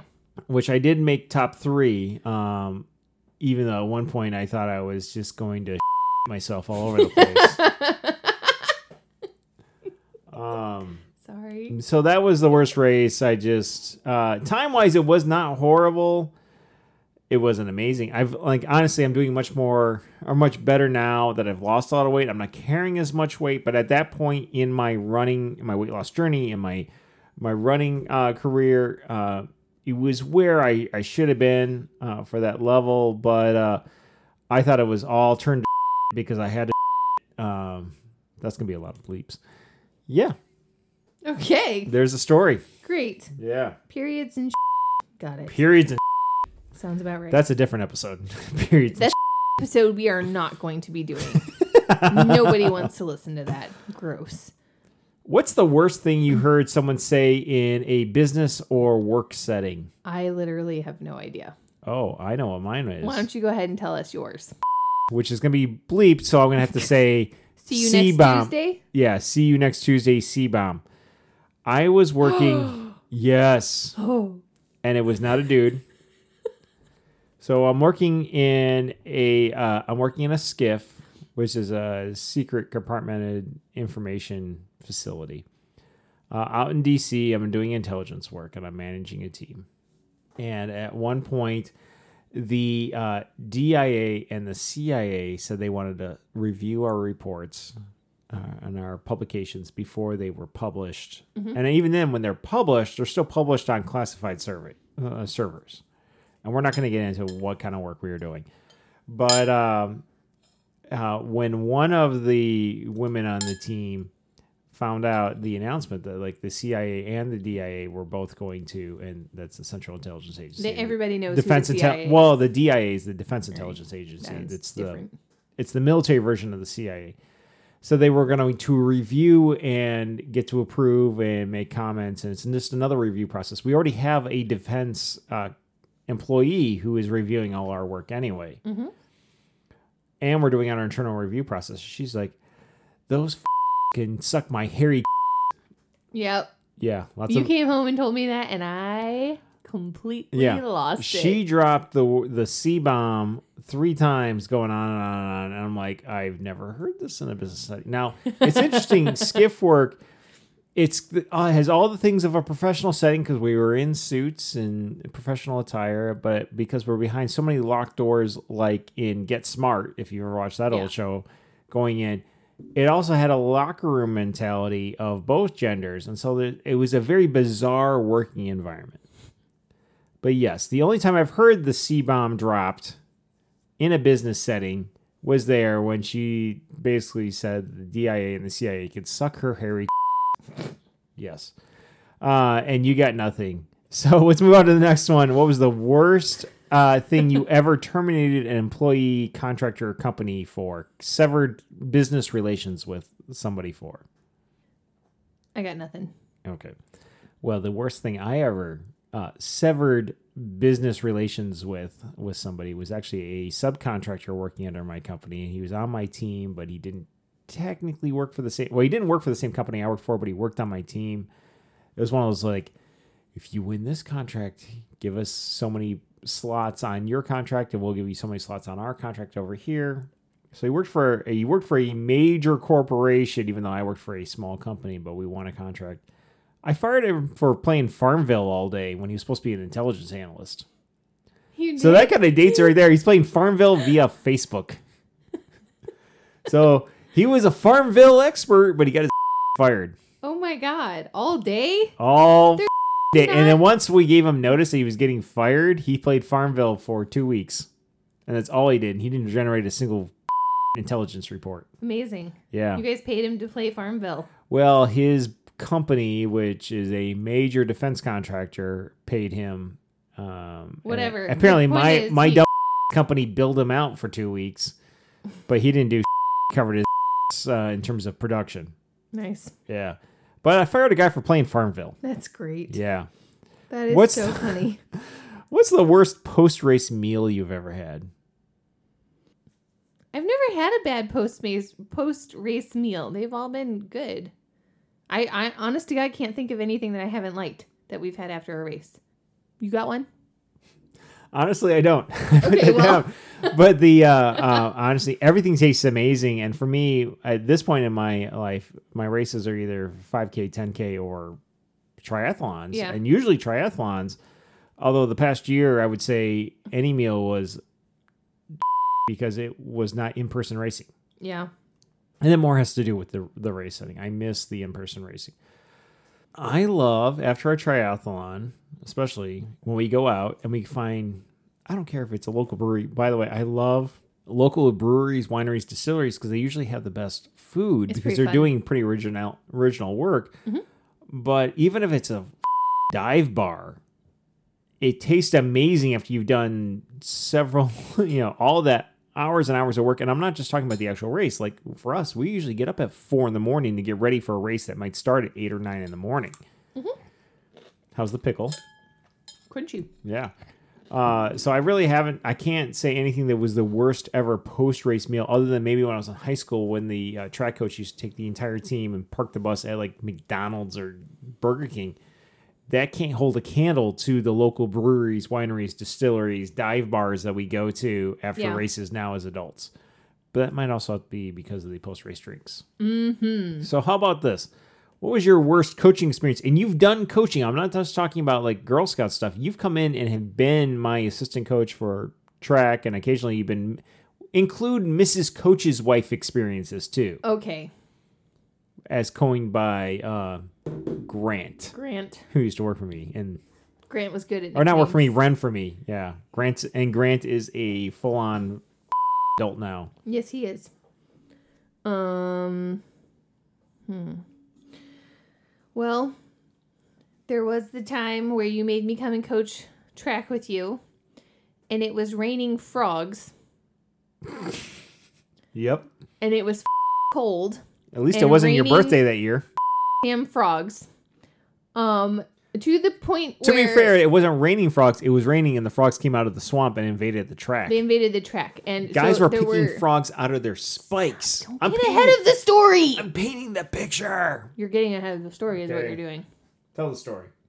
I'm gonna sip my martini. we, yeah, you do that. We were there for the race. It was a really big track race. They last forever. Um, and thunderstorms rolled in, so then we were delayed, and we had to sit on the bus. And buses are gross and they smell, and especially if they're full of track runners, they smell even Because the track runners are gross and they smell. They do. High schoolers smell. I'm sorry. Especially the boys. I love you, but you guys stink. Um. Newsflash: uh, When you go into a huddle, Oh God. ladies, you might think your don't stink. You guys stink during a track meet, but like the boys, holy crap! My it's almost like India, the Raiders, of the Lost Ark. I think the skin's gonna melt off my face because of the boys when they put their arms up. It's it's it's something. Yeah. Um. But the girls are no bed of so roses we're either. stuck on this bus full of stinky track runners who they only want to go and they want they want to run and everybody's bitching and everybody's upset and I'm like, oh my god, the lightning is so close. This is bad. Um. And you're like staring at the radar, so you're not really talking to me. Five radar apps. Yeah. And finally, like the, the thunderstorm passes enough where we can go out onto the track and actually start doing the things. Well, while we were all waiting, the frogs invaded the track. And there was no mass effort to get the frogs off the track. How are they gonna get the track? I don't know, with like snow shovels or something. I'm sure there were some around because we live in Michigan and everybody's got a and it wasn't shovel. even the standard rubberized track. It was sealed, so the water's pooling on top and is blue, whereas Right. most of the tracks are black. so this one was like blue with white lines. Yeah, so the every the coaches and the the refs royal blue. are they refs or are they umps? What are they? They're officials. officials. The coaches and the officials are just like, run, do the running, and all of these kids are wearing spikes. And it became like some sort of weird contest to see how many frogs you could get on your spikes by the end of your race. And so frogs are squishing. It was not, but they yes, did get a lot. was. And so frogs They're are trying to get squishing- medals. They're squishing Little paw print medals. squish, squish, squish, left and right. Everybody's got frogs stuck to them. There was some Our- squishage going on. Our nephew was on the track team that year, and he flat out refused to get out of the bus. He was like, "I'm not running on frogs. You can't make me. I don't want to do this. I want to go home." And I was like, Keep in "I mind, don't blame you. I at want to one go point- home too. This is gross." We had three or four rain delays that meet. The Mm-hmm. bus driver said, "Why don't you just take all the kids home with you?" Now, keep in mind, at this point, you and I are coaching. We've got our three kids. We didn't have kid four yet. Yeah, and we had our minivan and she basically said and she's getting paid by the hour and she's like this isn't worth my time to sit around and get paid. She left us with the, all the kids to take home in our what was left over in our minivan because she's like i'm going home. This meet's taking forever. I mean we got there at one well actually we got there ahead of time because we had to get the implements inspected the, the shop puts and mm-hmm. discus. So we got there at noon the kids got there at one this meet started at basically two we're here at 11 o'clock at night. She's bailing on us. We got out of there about 1 in the morning and eventually got back at the high school at 2 to unload. it, it was Fantastic. it was a bad race. Um, Congratulations, Gobles, Michigan. You have your Gobles. own you have your own microclimate. there's microclimate. just like some sort of weird up Gobles race category because every single time we went there, it was a nightmare. and we go there for track and cross country. It, every single time. My favorite is cross country when we have like all of a sudden the snow flurries start. It starts out like we know it's gonna be cool, but the flurries start going and it's so windy that team tents, which are really those canopies, go tumbling like tumbleweeds through the field that has all the team tents in it. Tumbleweeds. All right. What was your worst coaching or where? where yeah. What was How's your that? worst Uh, coaching? how's that first Bloody Mary It's treating you? great. H- What was your worst? Hey, coaching? are you gonna eat your olive? It's mine. You can't have it. I mean, I'll eat it if you I don't want want to. It's been to soaked in vodka. All right, fine. I'll nibble on you. Worst coaching. Tell me. Oh my god. Worst coaching experience. Holy Oh, you're slurping. I thought you were burping. I'm not Homer.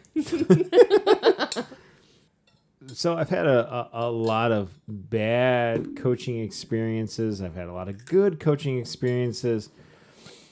Um I mean honestly, uh, other than like interactions with individual parents and situations they put me in, I can't really think of the worst one that stands out like this because ultimately I love working with the kids. I've had plenty of experiences with parents of kids who have been complete and them and and honestly that kind of led to uh, that's a lot of beeps that kind of led to me quitting um, track and cross country coaching at my alma mater. Mm-hmm. And it honestly, some of that was parents who aren't even on the kids who aren't on the team. Uh, they were just so nasty to my own children, and we've talked about this, so I'm not going to spend too much time in it. Oh, you didn't like the olive? No. I'm just going to munch on this olive, um, and I'll just say that because of who I am and my upbringing and my training in both professionally and in coaching, that I like working with kids, and none of it is the worst. I will say one of the uh, the coaching decisions I'm still kicking myself with, and I was speaking about this with the new track coach for the team I used to coach, who was is a parent of one of the runners I've coached since she was in sixth grade. Yeah. And I told her, I flat out told her I'm kick- kicking myself because we could have picked up some easy medals at regionals. This year? No, no, no. Way Oh. back when. Okay. But because I was afraid that after a certain runner ran her primary events, her parents were going to take her and go the f- home because they didn't want to be a team player. Yeah. I didn't even bother entering the team in that.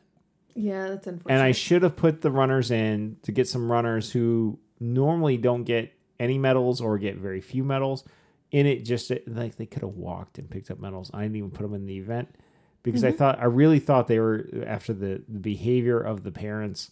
They were going to take their kid after she did her main event, which was the 400 meter dash, yeah. and walk the f- home. And uh, hindsight, that really is what I'm thinking about. Like I should have just put everybody in the four Yep. the four by 400 meter dash It's okay. or relay, and gotten uh, a few kids the basically the rest of the relay team, and it was going to be a hodgepodge of this one's a sprinter, this one's a hurdler, this one's a thrower, this Yeah. one, yeah, and just gone. Fuck it, let's do it because we would have gotten like there weren't enough kids to cover all the medals for that regional race. Right. Yeah, It's okay. yeah. Olive. Jessica. Marco. We did a marriage episode not too long ago. we did. We were sipping tequila and low carb seltzers after that. Okay. or during that repis- episode. But we talked about the best marriage advice. What was the worst marriage advice you ever received? We didn't discuss that in that episode. I don't know. Um I honestly like everybody says don't go to bed angry and I kind of think that advice. Because sometimes you need to stop arguing and you just need to go to sleep or you need to walk out of the room and let yourself cool down And approach it with a fresh and, head. Yeah.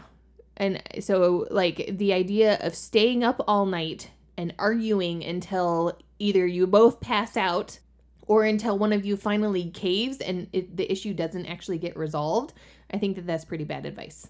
Like, sometimes you just need to take a break. Now, would you say let it linger beyond two days? No, you should you should figure things Just out. clear clear your head and approach it. yeah, it. but like, don't stay up all night trying to not go to bed angry because I can pretty much guarantee, even if you two manage to find some resolution to whatever the issue is, you're probably still going to bed angry anyways.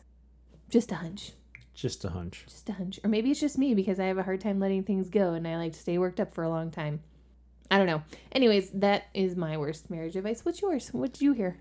Well, through this whole COVID thing, you and I have, um, I think, exhausted Amazon Prime, Hulu, Netflix, Apple TV, uh, what we get through our local cable provider, and all the premium channels and everything. Mhm. But we've watched plenty of comedians. And by the way, the Bert Kreischer, He's funny. who uh, Van Wilder is based on and went to Florida State, go Noles. Uh, he's a lot of fun. But uh, Dane Cook has one where he's talking to this cute little elderly couple and they're um, This is not advice you were actually given, though. This well, whatever. I mean, this is the best I got. I mean, he's like, what, "What's your advice? What's your advice for making it last?" And he's like, "Cheat." I would say, "Don't cheat." No, don't do that. Don't That's- Uh, you and I have been a couple since 1999. yeah, You and I have been married since 2005. yeah. You and I have been you and I's. You and us. Can you tell that I've had a few cocktails? Just a few. Uh, you and I ha- got engaged in 2003. Uh, we had our first kid in 2009. mm-hmm. We had our most recent kid at the very tail end, pretty much the last minute of 2016. Yeah. She could have been one day later and been in 2016, but that's about it. No, She was due in 2017, which threw off the whole Oh yeah, she could have been the, the birth last day in announcement. We we had one where we all wore hockey jerseys, where the the other three wore Tomasi one, Tomasi two, Tomasi three, and we held up a jersey for Tomasi four. Then you and I had jerseys that said Tomasi 2017. Yeah. yeah, she was born in 2016. it's okay. Anyway, I, I mean, honestly, I'd say the worst advice was uh, it was not personally given to me, but the Dane Cook, Cook thing a cheat because don't fing cheat. Don't cheat. So that's the best. Uh, the sorry, the not the, The best. best. the worst. the best marriage advice. Cheat. the worst do that. marriage advice was cheat. Actually, it's not cheat. Um, I think back to our marriage thing though. The best advice was two sinks. Two sinks. That's where it's and the best thing we've done is both in Florida and here. You And in Virginia. and Virginia sinks in different rooms. Yep. Because in Virginia we had kind of an L-shaped bathroom where you had a bathroom with one giant sink and a long counter. No, that's here. No, no, hang on. And then it was a door. Oh, and that it was was a room- Tallahassee, not in Virginia. oh, sorry, Tallahassee. And then it was a bath, the bathtub, shower, and toilet. And Mm-hmm. there was another door, and there was my little tiny sink room where I shaved and left all my stubble and everything. And then in Virginia, you had the down main floor bathroom that was It was pink. adorable. It was pink and black and white tile. The only thing it was missing was a chandelier. If we had been there longer, I would have put one in. it needed one. And you had that main floor bathroom, uh, which was in the intersection of like what was our library office and the Right, guest room room. and everything, and the Living stairs to the in the living room and the kitchen and the stairs to the bathroom. Very cute little Cape Cod house. I love that house. I had this long, skinny, weird bathroom upstairs, but so many colors. so many colors of yellow and blue and white and A and little bit of everything. purple. You know, there's some purple in there too. Um, but we were renting the house and we were spending more in rent than we do in our mortgage payments right now at this current house, which is easily triple the size. Plus Oh, has yeah. a pool. Yay, Michigan. Pure Michigan. Anyway, so uh and then uh, our current house, we're in the same bathroom, but it's a very big bathroom. We got a standalone shower, we've got a triangular whirlpool tub, and then you've got a vanity, and I've got a vanity flanked on either side of the. My vanity So- is bigger than yours. Yes, it has a seat even. It does. It Stool. has. I mean, it is a solid vanity, like in every sense of the Yeah. word, um, which is perfect for me because I'm a girl and I've got lots. of But you don't have to see my stubble Nope. and everything. it, that means that I don't have to yell at you every single day. Get your out of the sink. Well, and like when we I don't have to when we shared, even when we were in Kalamazoo, we had two sinks. I yeah yeah yeah. Your parents aren't going to listen to this. They are. They listen to Who us. Who cares? We have four kids now. when you They'll were know. when you were hanging out Yeah. at my place and you had your dorm room slash our on office campus Oh or our on campus office or on office campus. The drinks were good tonight. Indeed. Today. Today. God, the it's sun is shining. It's not even lunchtime. Actually, the sun is not shining. It's very gray. I hope it doesn't rain on us. Jesus Better Christ, not. I got mow the lawn yet. Anyway, we had a long counter in my modular home slash trailer that uh, had two sinks, but like your stuff would drift my way and I get pissed off, or my stuff would drift your way, or the fact that you were brushing your teeth, you could look over and see my uh, shaving stubble in the sink pissed you off. Yep. Yeah.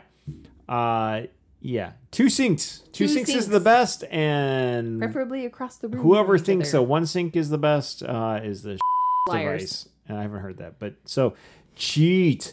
Dane Cook's cheat is the wrong marriage advice. So is going to bed.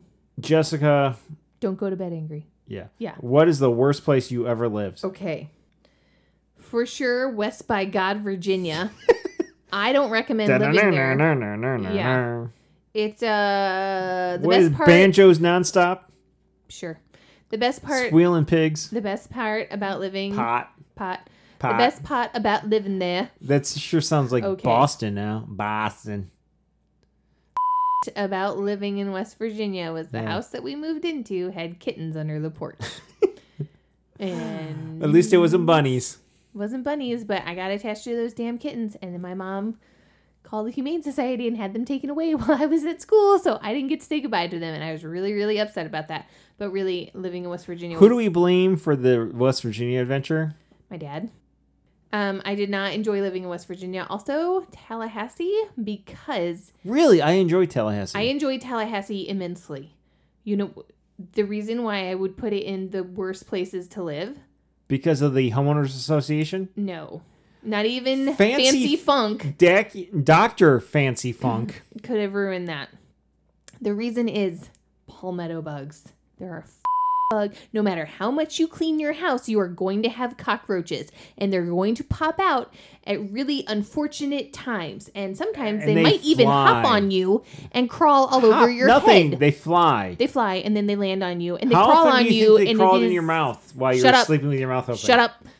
It's horrible. So for that reason, I would say that Tallahassee is one of the worst places. But really, Tallahassee is very lovely, and I I miss it, and I How would go back there. But First I don't Friday miss the bugs. down in Railroad, much. the First Friday is a Railroad blast. District Park, whatever art district? First Friday is wonderful. Yes, down in the art district. They artist should have district. a First Friday just, everywhere. Just beyond, actually, it's right beyond or right between uh, Florida State FSU and Florida A and M, Mm-hmm. FAMU. In between is this in the low-lying area the railroad tracks run through, and those old railroad warehouses are now basically artist studios. It's great. So much fun. First Um, Friday of the month they do stuff, and it's uh, it's a blast. Uh, but again, bugs. I don't do well with bugs. Tallahassee's full of bugs. I can't, can't do it. I want to go back to visit, but I don't want there to be bugs involved. So, where's the worst place you've ever lived? The DMV. What? The uh, District of Columbia, Maryland, Virginia area. No. When we lived inside the Beltway, Incorrect answer. and, and no offense to our landlords who are our next door neighbors, who were uh, Literally the best. who they were the actually they were the best. Um, I know. I'm not being and They were sarcastic. the uh, niece and nephew of the neighbors on the other side. They were the cousins of the other neighbors. I'm like pretty much the whole block was one big family, and we were renting in the house that our landlord grew up in, which was his parents' house. Parents built it by hand.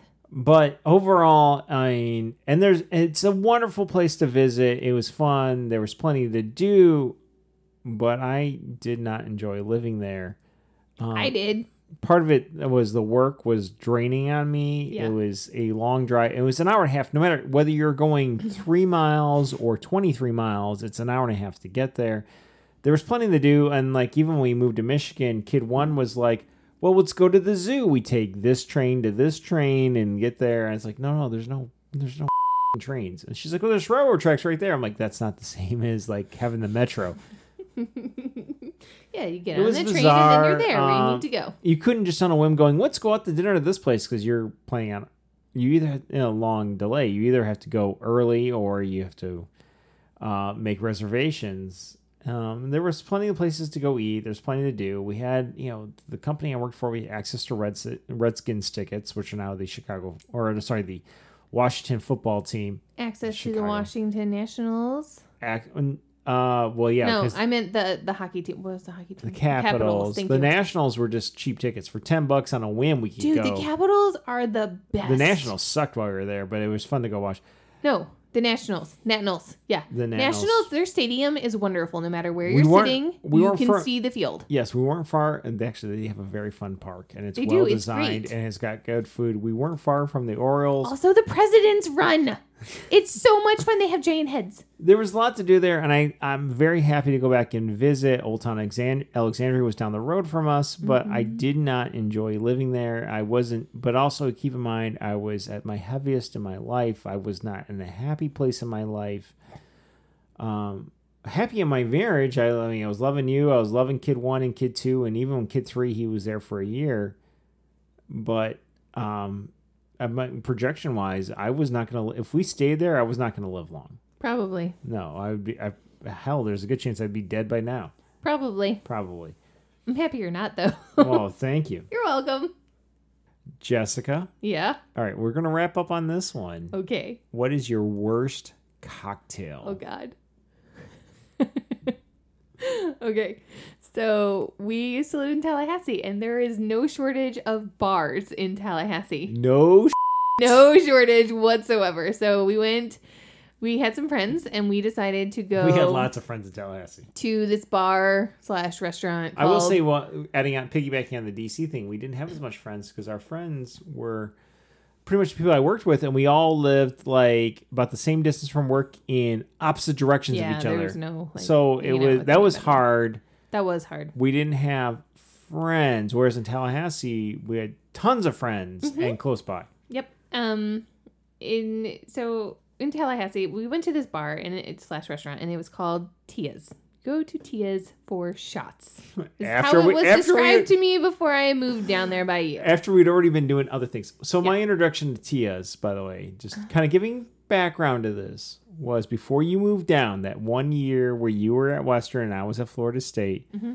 Uh, I went out golfing with uh, our friend Dan, and we have uh, multiple friends named Dan. So that So many too much- Dans. Yes, but Dan, who was at that point dating uh, one of the ladies in the graduate lab I was in, Mm-hmm. but they both came out of Western Michigan.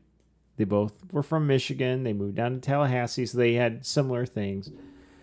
And he took me out golfing at the Cross Creek par three course on the far side of Tallahassee, Mm-hmm. which was fun getting there. I mean, even just even getting there was an adventure. I was getting flashed by people on the sidewalk on the way there. Welcome to Florida. Uh, so we go out where it's my first time out there, and I'm I'm a golfer.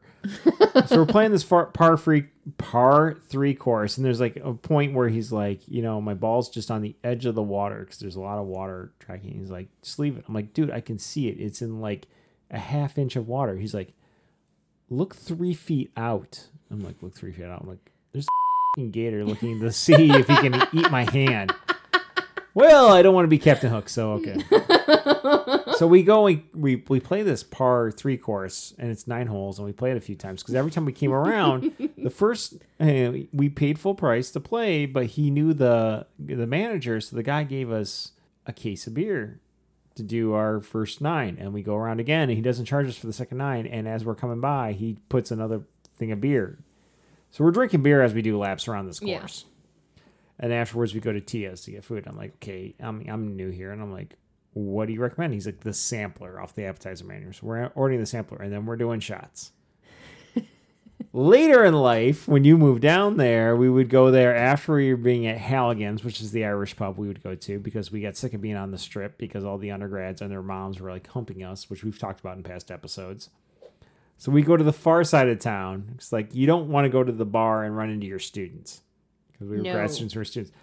Far side of town, we're playing, and it was the only place that, um, actually, the only place was steel tip darts. So it was Sport Paul's, but we were playing plastic tip darts. But pretty much on Saturdays, we'd end up at Halligan's playing darts, and then sometimes we'd end up at Tia's for shots. Tia's for shots. and you and Dan's wife, Yes. then girlfriend, yeah. would end up at the bar challenging the bartenders, and Yeah, he and I would go play guard, Golden Tee. Right. So she and I are sitting there, and she she goes, "We're gonna have the bartender make us a shot." And I was like, "Great." And she goes, "It's called an alligator fart. Let's see if he can make it." And I was like, "What the?" F-? Um. So the bartender comes over, and he's like, "What do you want?" And she goes, "We want an alligator fart." And he was just like, uh, "Okay." You think you'd be wise to this because she did this more than one occasion to this dude. no. Um. So he starts throwing into a glass and mixing things up, and Meanwhile, you got it into random- tiny shots. Random dudes. Just uh, stop. you got random dudes buying you, keep shots. Getting ahead of the I story. know. We got random guys buying you shots that have nothing to do with the bartender. because Dan and I are off playing Golden Tee in another another room. They just think they're just hot girls Stop. doing shots. Anyway, so she's like, "We're gonna make, we're gonna have alligator farts," and I was like, "That's not even a thing." And she goes, "Just watch." So she tells the bartender, "We want alligator farts," and he's just like, "Oh, okay." And he starts pouring stuff, and then he pours it into tiny shot glasses. So we drink it, and it is f- disgusting. I have no idea what's in there, but it was gross. And she goes, "Oh, that was bad. Try again, bartender." And he was like, uh, uh, "Okay." So he pours more into a glass and stirs it up and he pours it into shot glasses and he gives it to us and this time it's like green last time it was brown and we drink it and it was equally disgusting but in a completely different way.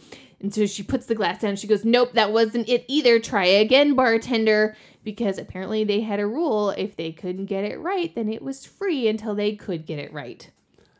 So I think we went through four or five rounds of this nonsense.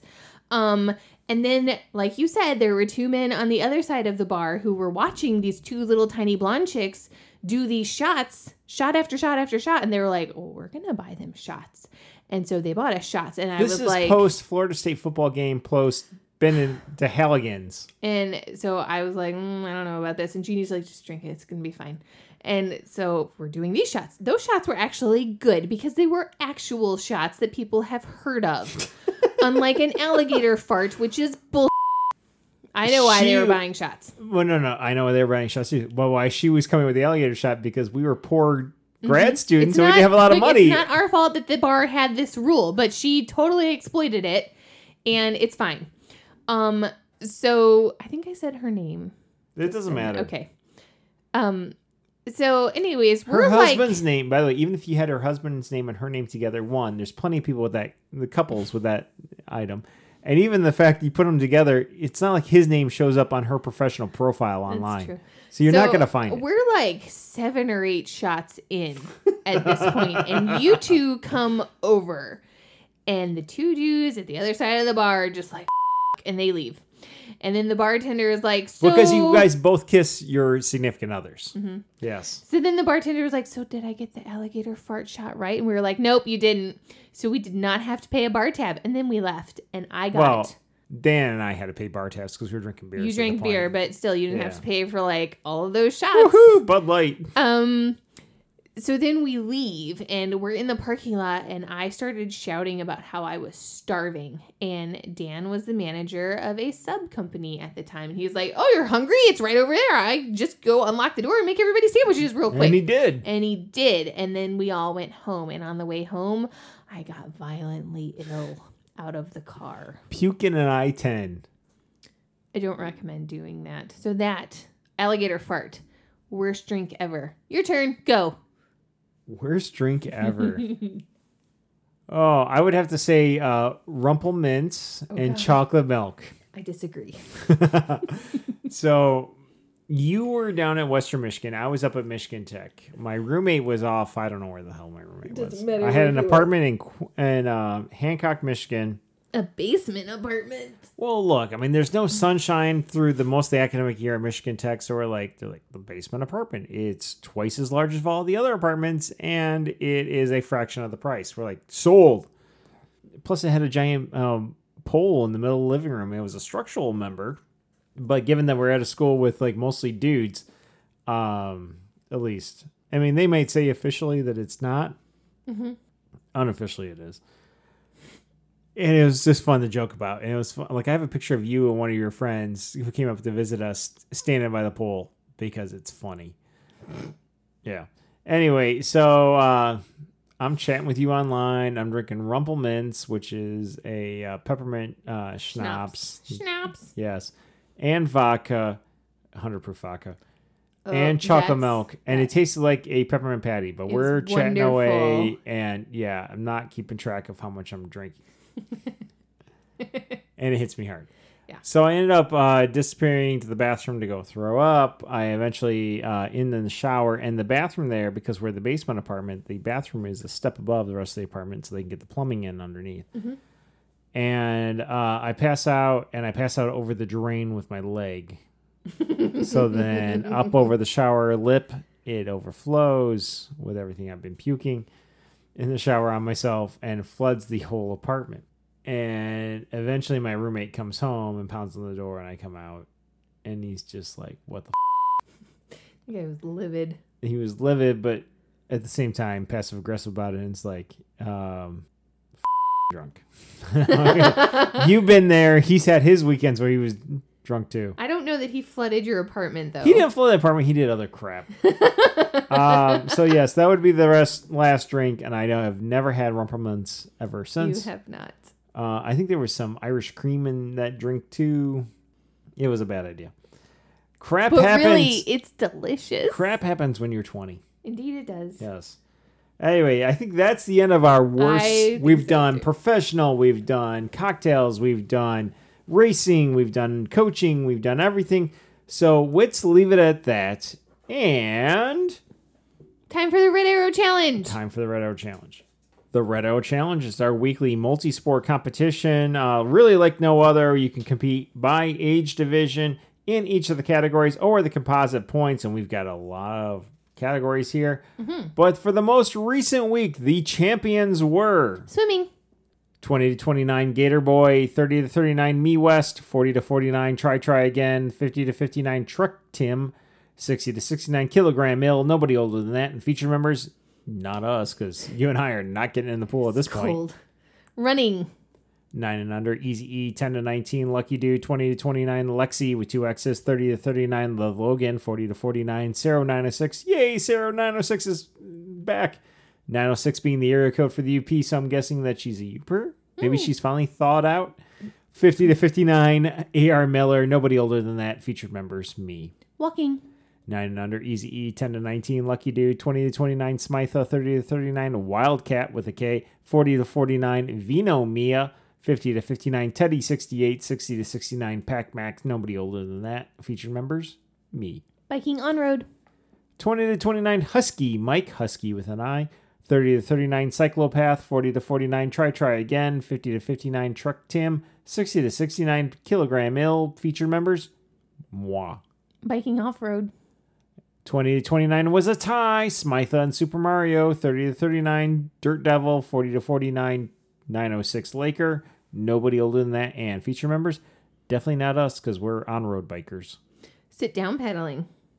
20 to 29, H. Keener 305. No 30 to 39 year olds. 40 to 49 was a tie. Sarah 906, 10, Tim 906. 50 to 59, G. Smith. Nobody older than that. Feature members, not us because my kayak is still on the wall. Stand up paddling.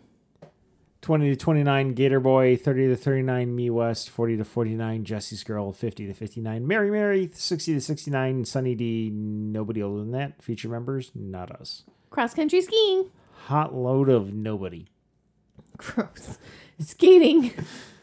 20 to 29 Gator Boy, 30 to 39 Benny, 40 to 49 Coach T. Nobody uh, in the 50 to 59 range, but 60 to 69 MRH 313. Nobody older than that. Feature members, me. Hockey. 9 and under Yellow Ninja, 10 to 19 Soleil, 20 to 29 Lexi with two X's, 30 to 39 Moose Man, 40 to 49 Coach T, 50 to 59 Herb, 60 to 69 Pac Mac. Feature members, me. Points. Points, huh? Points. Points. No.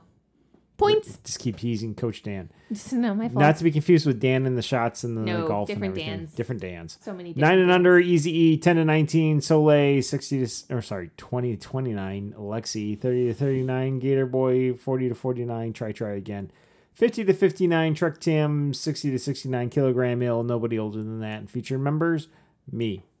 Woohoo! So this has been another episode of the Red Arrow Health and Wellness Podcast. The worst episode. The worst episode. We drop episodes uh, almost every week. We do them on Monday, formerly on Sunday, way back when. Mm-hmm. And uh, we cover all sorts of topics. We'll have a new topic for you next week. But until then, Jessica, this has been fun. So much fun. By the way, just saying it again. Happy Mother's Day, belated Mother's Day to all those mothers out there. Happy belated birthday to you. Thanks. You're old. So are you. I know. Uh, and until then, bye. Bye.